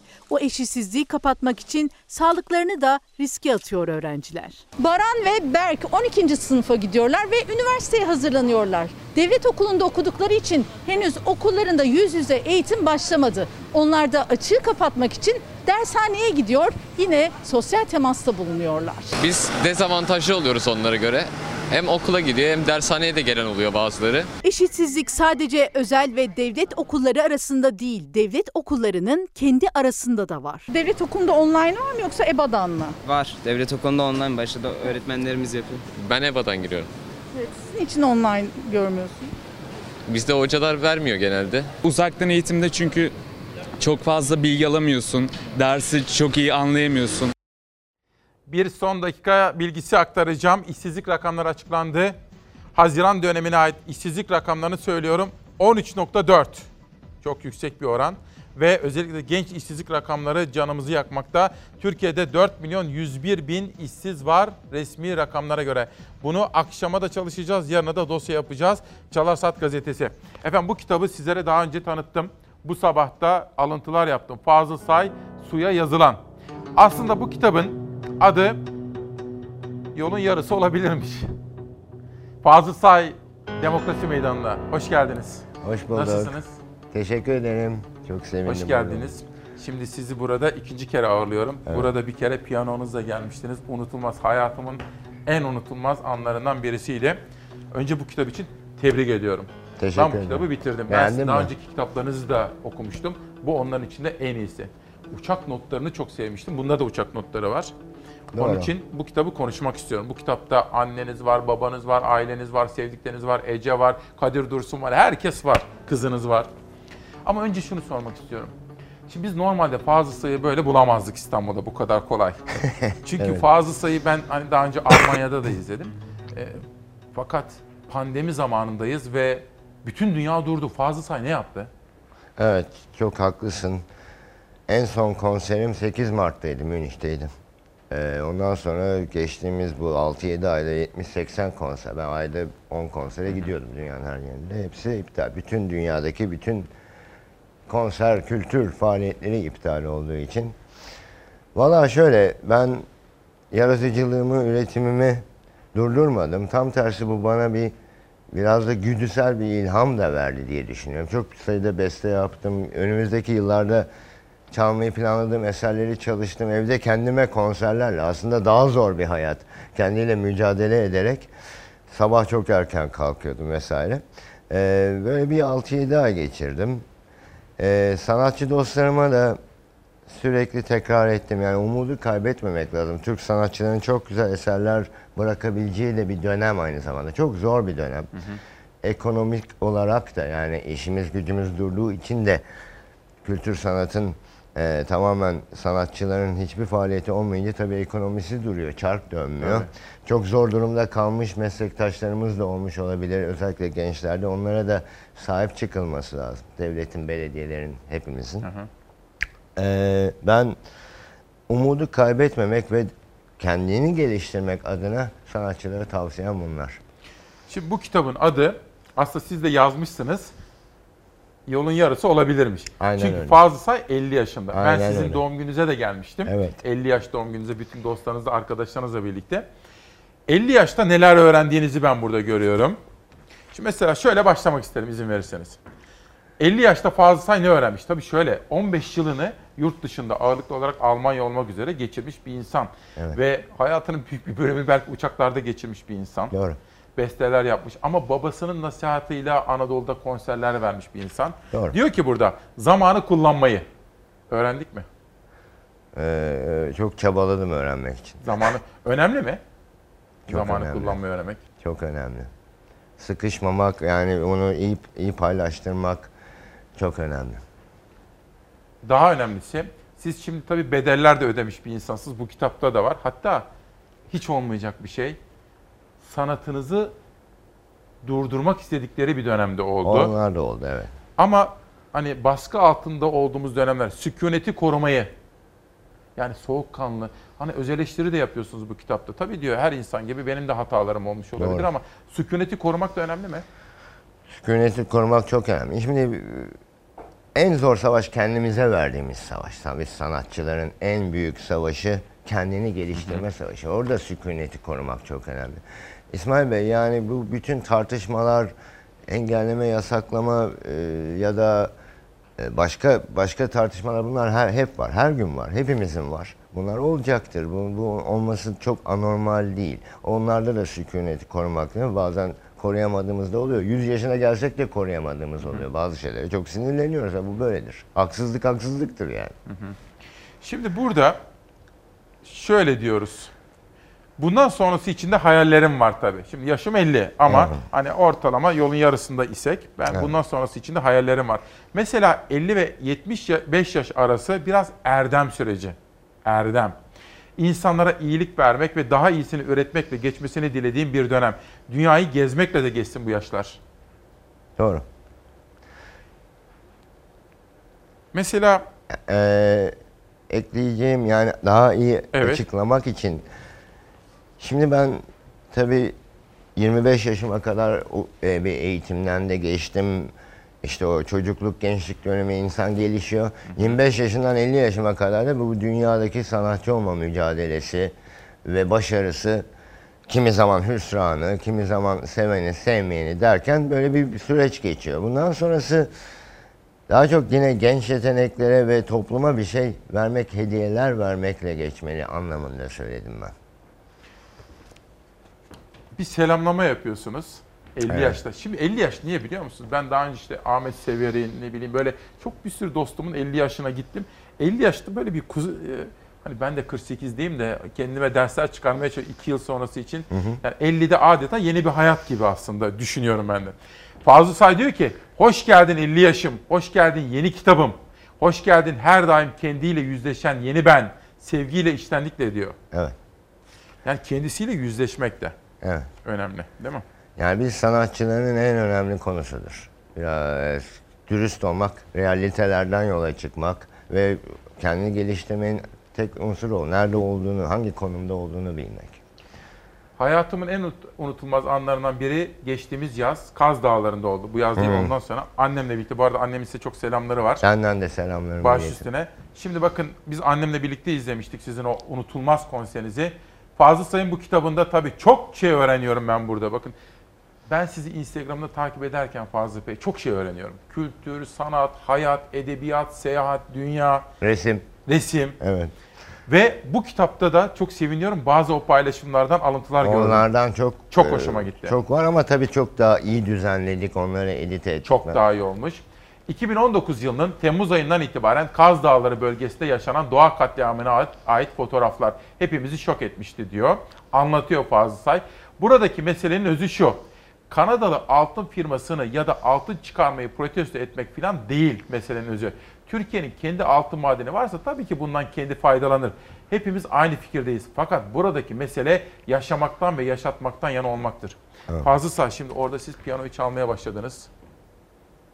Ve Bir kuş ötmüyor. Evet. Aynen. bir anlatır mısınız onu ya? İnanılmaz. Yani dediğin gibi eee, biz doğayı korumakla yükümlüyüz bu gezegende.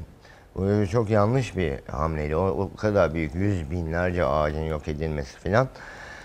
Ben de bir sanatçı olarak dayanışmada bulunmak istediğimi iletmiştim. Büyük bir sevinçle karşılanmıştı. Piyanoyu, sahneyi oraya sağ olsun Çanakkale Belediyesi ambulans konusunda, her, her itfaiye konusunda da yanımızda durdu. Bu konseri desteklediler yani. Bu bir aslında ağaçlara, ormanlara konser olacaktı. Oraya 50 bin insan geldi hatırlarsın. Muazzam. Muazzam. Yani dağ taş insan da oldu. Ve böyle tüylerim diken diken Evet. oldu biliyor musun? Ben bir saat kadar piyano çaldım. Dediğim gibi amaç doğa için çalmaktı ve doğadan yana olmaktı. Sağ olsun insanlar da doğadan yanaymış ki zahmet edip oraya kadar geldiler. Kaz Dağları'nın o uçsuz bucaksız bir köşesindeydi. Çok benim hayatımın en güzel anılarından biridir. Benim de hiç unutmayacağım. hakikaten öyle. Ve çıt çıkmadı. Ve çok da gurur duydum. Fazla çıt çıkmadı ya. Nasıl Evet. inanılmaz. Çıt çıkmadı bir tek kuş duyuluyordu. Ve tam Erik Satie çalarken Erik Satie siz böyle çalarken. inanılmaz bir an. Yani böyle Evet. hani siz böyle elektriklerin kesildiği o Kadir Dursun'un olağanüstü becerili işler yapmaya çalıştığı anlarda uhrevi, mistik bir takım şeyler yaşamışsınız. Doğru. Ona benzer bir şey. Doğru. Şimdi babanız. Şimdi benim evimde böyle böyle Ahmet Say kitapları var. Ben birkaç kere burada da tanıtma imkanı buldum. Tabii bir şanslısınız. Annenizi de buradan ben Rahmetli. rahmetle anıyorum. Şimdi babanız size diyor ki bu kitapta da var. Fazıl diyor Anadolu'ya git diyor. Anadolu'nun köylerine git diyor. Çünkü siz bizim topraklarımızın yerelin sesini evrensel bir dille anlatıyorsunuz. Onu biraz anlatır mısınız bana? Yani babam gerçek bir aydındır, bir yazardır. Ben zaten yazarların, şairlerin arasında büyüdüm. Onun edebiyatçı çevresi. Türkiye Yazarı diye bir dergi çıkarırlardı 70'lerde. Babam şimdi 85 yaşında tabii koa hastalığı var, nefes darlıkları var. Evden çıkmaması gerekiyor korona döneminde. Ee, hala yazar, çizer, okur, e, yorumlarda bulunur. Babam beni bir aydın olmam konusunda çok fazla yönlendirmiştir. Özellikle gençlik yıllarımda işte Anadolu'ya e, kültürü, sanatı yaymak, insanlarla buluşturmak. Sonuçta kültür evrensel bir şeydir. Yani Japonya'da da e, benim yaptığım şey Türkiye'de, Avrupa'da, Japonya'da, Amerika'da, Çin'de fark etmez. Önemli olan e, sanatı doğu ve batı diye ayırmadan Avrupalı bestecileri Türklere tanıtmak bu, bu da bizim müziğimizdir diyebilmek. Türk Türk müziğini de kökenini değil mi? Aşık Veysel'i, Nazım Hikmet'i vesaire yani e, bir Türk kültürünü de dünyaya tanıtmak. Benim bunu yaparken bu bir projem değildi. Bu benim doğamdı diye düşünüyorum. Bu köprüler arası, köprüleri kurak, kurarak onlarda işlev sağlamak. Benim hayatımın doğal gerekliliğiydi, ola, o- olağanıydı. Yani bu bir proje değildi. Ha değil çünkü şu, bu kitapta onu da görüyorum. Hani ben sizi yakından takip eden, çok seven birisi olarak da şunu biliyorum. Nazım'ı siz aslında dünya sahnelerinde de hatta şöyle bir ifade var çok hoşuma gitti. Bizde nasıl ki Genco Erkal seslendiriyor, her ülkenin kendi Genco Erkal'ı seslendirsin diyorsun. Bak bu arada Instagram sayfanızda ben değerli takip izleyenlerimize de tavsiye ederim. Kültür, sanat, resim, müzik konusunda müthiş paylaşımları vardır. Bu da Fazıl Say'da görmüştüm daha evvel. İyi ki doğdun Ahmet Say diyor. Babama sevgiyle. Fazıl, Nazım demişken bir memleketim diyelim mi? Olur tabii ki. Savaş hazır mıyız? Fazıl Say piyanoda ve Serenat Bağcan yorumluyor. Ne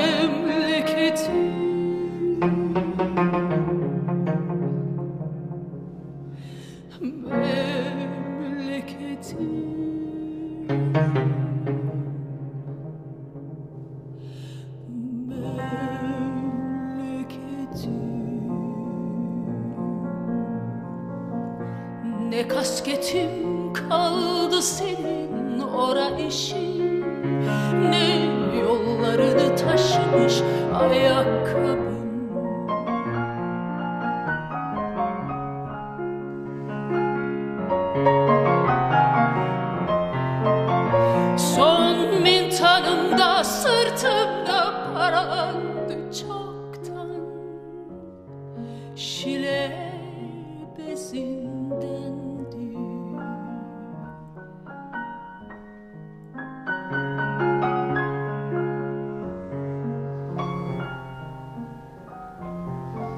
Ankara'yı Ahmet Say'ı da saygıyla selamlıyorum buradan. Tabii siz anne baba evinde böyle müthiş insanlarla birlikte büyüyorsunuz aslında. Şairler geliyor, ozanlar geliyor, sanatçılar geliyor. Bir parantez açayım. Babam 18-19 yaşında Almanya'da öğrenciyken Nazım Hikmet'le tanışmış. O yıllarda demiş ki Nazım'a "E, ustam e, ne yapayım Cezayir'de kurtuluş mücadelesine gideyim? O yıllarda Cezayir özgürlük mücadelesi verirken. Evladım demiş Nazım Hikmet senin asıl mü- mücadele vermen gereken yer bizim Anadolu topraklarımız demiş. Öyle bir anısı vardır. Ve ondan çok etkilenerek zaten onun felsefesini babamı biraz babamın mentoru oluyor bir yerde Nazım Hikmet. Ya, Doğru söylüyorsun evde Cemal Süreyyalar. Yani ben çocukken Metin Altıoklar, Cemal Süreyyalar, Turgut Uyarlar bizim evde çok sık olur. Bir edebiyatçı çevresiyiz. Ben hep kitaplarınızdan onu biliyorum. Evet. Bu arada bir şey soracağım. Bu Serenat Bağcan da müthiş bir yorum yapıyor. Yeni bir çalışma bir şey var mı? Var. Ne var? Ee, ben benim pandemi döneminde bestelediğim yeni bir şarkı albümü oldu. 8 şarkı. Albümün adı Şu Dünyanın Sırrı. Ve hakikaten bu pandemi dönemi, karantina dönemi atmosferleri, şiirleri gibi e, eski şairlerden de yararlandım. Yunus Emre, Kaygısız Abdal, e, Pir Sultan Abdal ve yenilerden yani 20. yüzyıl yaralı şairlerimiz. Biraz Sabahattin Ali var bu sefer, Metin Altıok var, Aziz Nesin var. Serenat'la olan bu albüm bir ay bir aya kalmadan Öyle mi? çıkacak. Yaklaşmış Ya çok iyi. şu dünyanın sırrı çıkacak. Anons edeceğim ben onu. İnşallah Senat veya ben tekrar o Abi vesileyle beraber gelirseniz onur duyarım. Bak çıktığı zaman İnşallah. çok çünkü ben o Hatta daha bir piyano olsa ki onun orada da çalardık. bir dahaki sefere yaparız Bir dahaki onu. sefere yapalım. Fotoğraflar gelsin devam etsin. Bu arada Serhat Bağcan'la Fazıl Say. Evet bak bu da benim çok sevdiğim fotoğraflarınızdan biri. Milli mücadelede İzmir'in Kurtuluş Günü diye yazmışsınız. Gazi Mustafa Kemal Atatürk ve silah arkadaşlarına şükranla bizlere bağımsızlığımızı Bugün kazandırdılar. dündü, 9 Eylül'de. 9 Annem Eylül. 9 Eylül doğumlu, rahmetli ve İzmir doğumlu. Ee, dolayısıyla ee, dün 9 Eylül'de anarken de annemi de anmış oldum. Müthiş. Şimdi hayatınızdaki üç kadın, şimdi anneniz, eşiniz ve kızınız. Evet. O da binici. Kumru Hamburg Üniversitesi'nde medya okuyor. O da senin yolundan Evet, geliyor yani. harika. Ee, Kumru'nun da doğum günü 20 yaşına basacak o 28 Eylül'de. 20 oluyor benim kızım. Büyüdü ha? Büyüdü. Üniversite öğrencisi tabii binici ve bir milli sporcu Ben öyle biliyorsun. fotoğraflarını hatırlıyorum. Tabii tabii at binicilik e, şeyi. E, onu da Almanya'da en iyi şekilde sürdürüyor. Her hafta yarışlara katılıyor. iyi ödüller alıyor. Başa, yani onda da iyi bir e, yükseliş gösteriyor. Ben kızımı Mart'tan beri göremiyorum. O da gelemiyor. Ben de çıkamıyorum. Biliyorsun yurt dışı biliyorum, çıkış evet. sorunlarımız var. E, e, telefonla konuşuyoruz. Ama iyi değil mi? Her şey yolunda. Her şey yolunda canım. O kendi başına gidiyor zaten. Çok o, o bize ihtiyacı yok artık. Çok güzel. Şimdi Fazıl Say burada Aşık Veysel de müziktir, Zeki Müren de diyorsun. Tabii. Ve bir takım ön yargılara, bu kültür, sanat, müzik konusundaki ön yargılara da aslında kızıyorsun. Fakat bu kitapta benim e, daha evvel senden de duyduğum bazı bölümler de var. Devletin bu kültür sanat politikalarını da e. Önerilerim var. Önerilerim. Önerilerim Biraz bahseder var, evet. misin? Çünkü Ya şimdi tabii hayatımız boyunca dünyanın her yerinde de gözlemci olarak da yani ben sadece gidip piyano çalıp beste yapıp e, uçağa binip konser sonunda değil aynı zamanda sistem de gözlemliyoruz bütün bunları yaparken. Kimler ne düşünüyor insanlarla da konuşuyoruz. Türkiye'de gördüğüm en iyi sistemlerin uygulanmasını tabii ki arzu ederim. O, e, ya da Türkiye için iyi olduğunu düşündüğümüz sistemlerin birçok yanlışlar yapıldı çünkü. Yani İsmail Bey yani kültürle turizmin aynı bakanlıkta olması bile yanlış bence. Mesela o kitapta var. Kültür ayrı bir konu olarak devam etmeli, turizm ayrı bir konu. Mesela. Mesela bir de şimdi mesela bir kutuplaşma var Türkiye'de ve mesela sen bir sanatçı olarak tabii üretmek istiyorsun ve Evet. dünyaya bunu da sunmak istiyorsun ve bu kısır tartışmalar bizleri çok fazla esir aldı. Şimdi e, Doğu müziği, Batı, Türkiye halk müzikleri, Türk sanat musikisi çok değerli bir kültür müziğidir. Batı'nın müzikleri, klasik müzik, caz vesaire. Şimdi kültür olan şey başka bir şey ise ticari ise amacı da ticari ise ve e, satışsa o, o ayrı kategoride değerlendirilmelidir. Armstrong'un güzel bir sözü var. İki tür müzik vardır der. İyi müzik, kötü müzik. Bu kadar basit aslında. Dolayısıyla Zeki Müren benim için çok iyi müziktir. Yani Evet. yaptığı janrında en iyi şekilde yapan ve Aşk Veseli, e, Arif Sağ vesaire. Burada bir de hep ben şunu arıyorum. Şimdi sen bir manifesto yaptın aslında birkaç yıl evvel. Dedin ki bu kısır döngülerle vakit harcayamayız. Herkes işini en iyi yapacak. Bu aslında eski Yunan'ın felsefesi. Herkes işini iyi yaparsa mesela Fazıl Say bestesini yapacak. Evet. İsmail Küçükkaya gazeteciliğini yapacak. Doğru.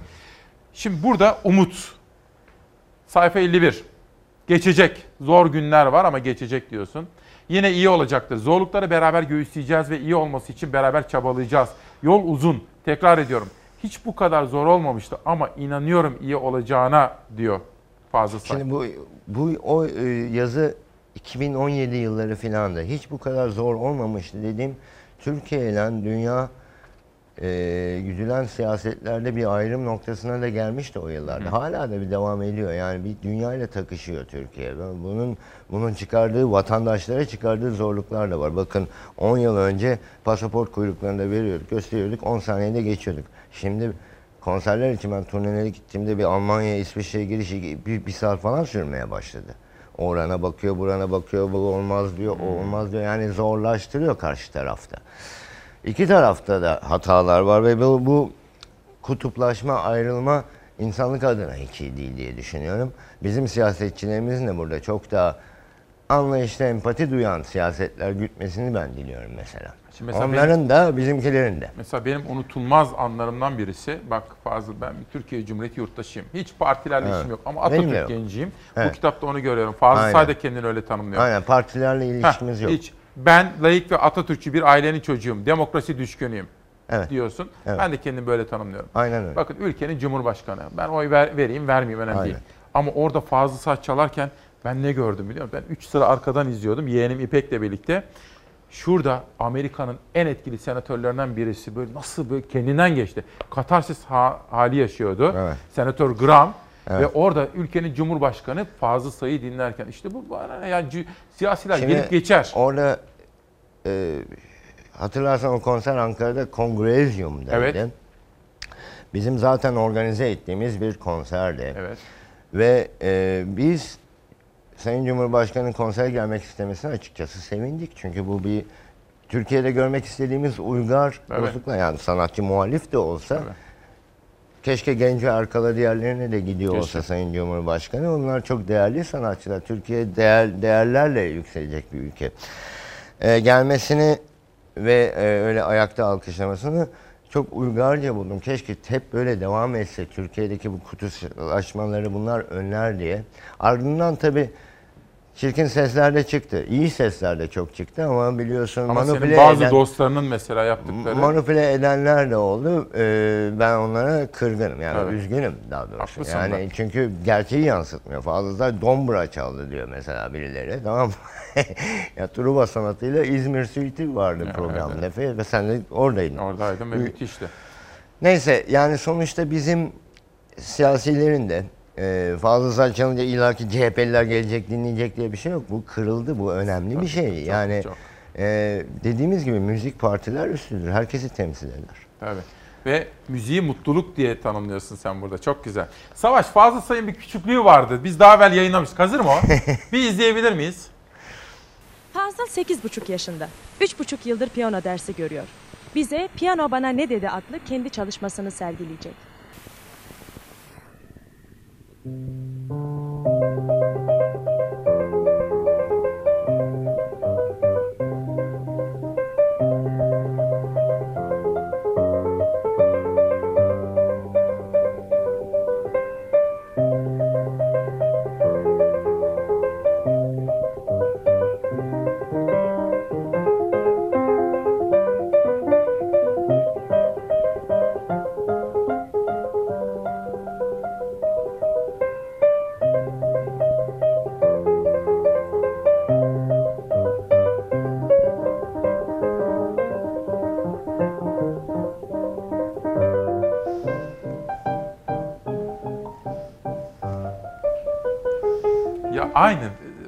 bakışlar.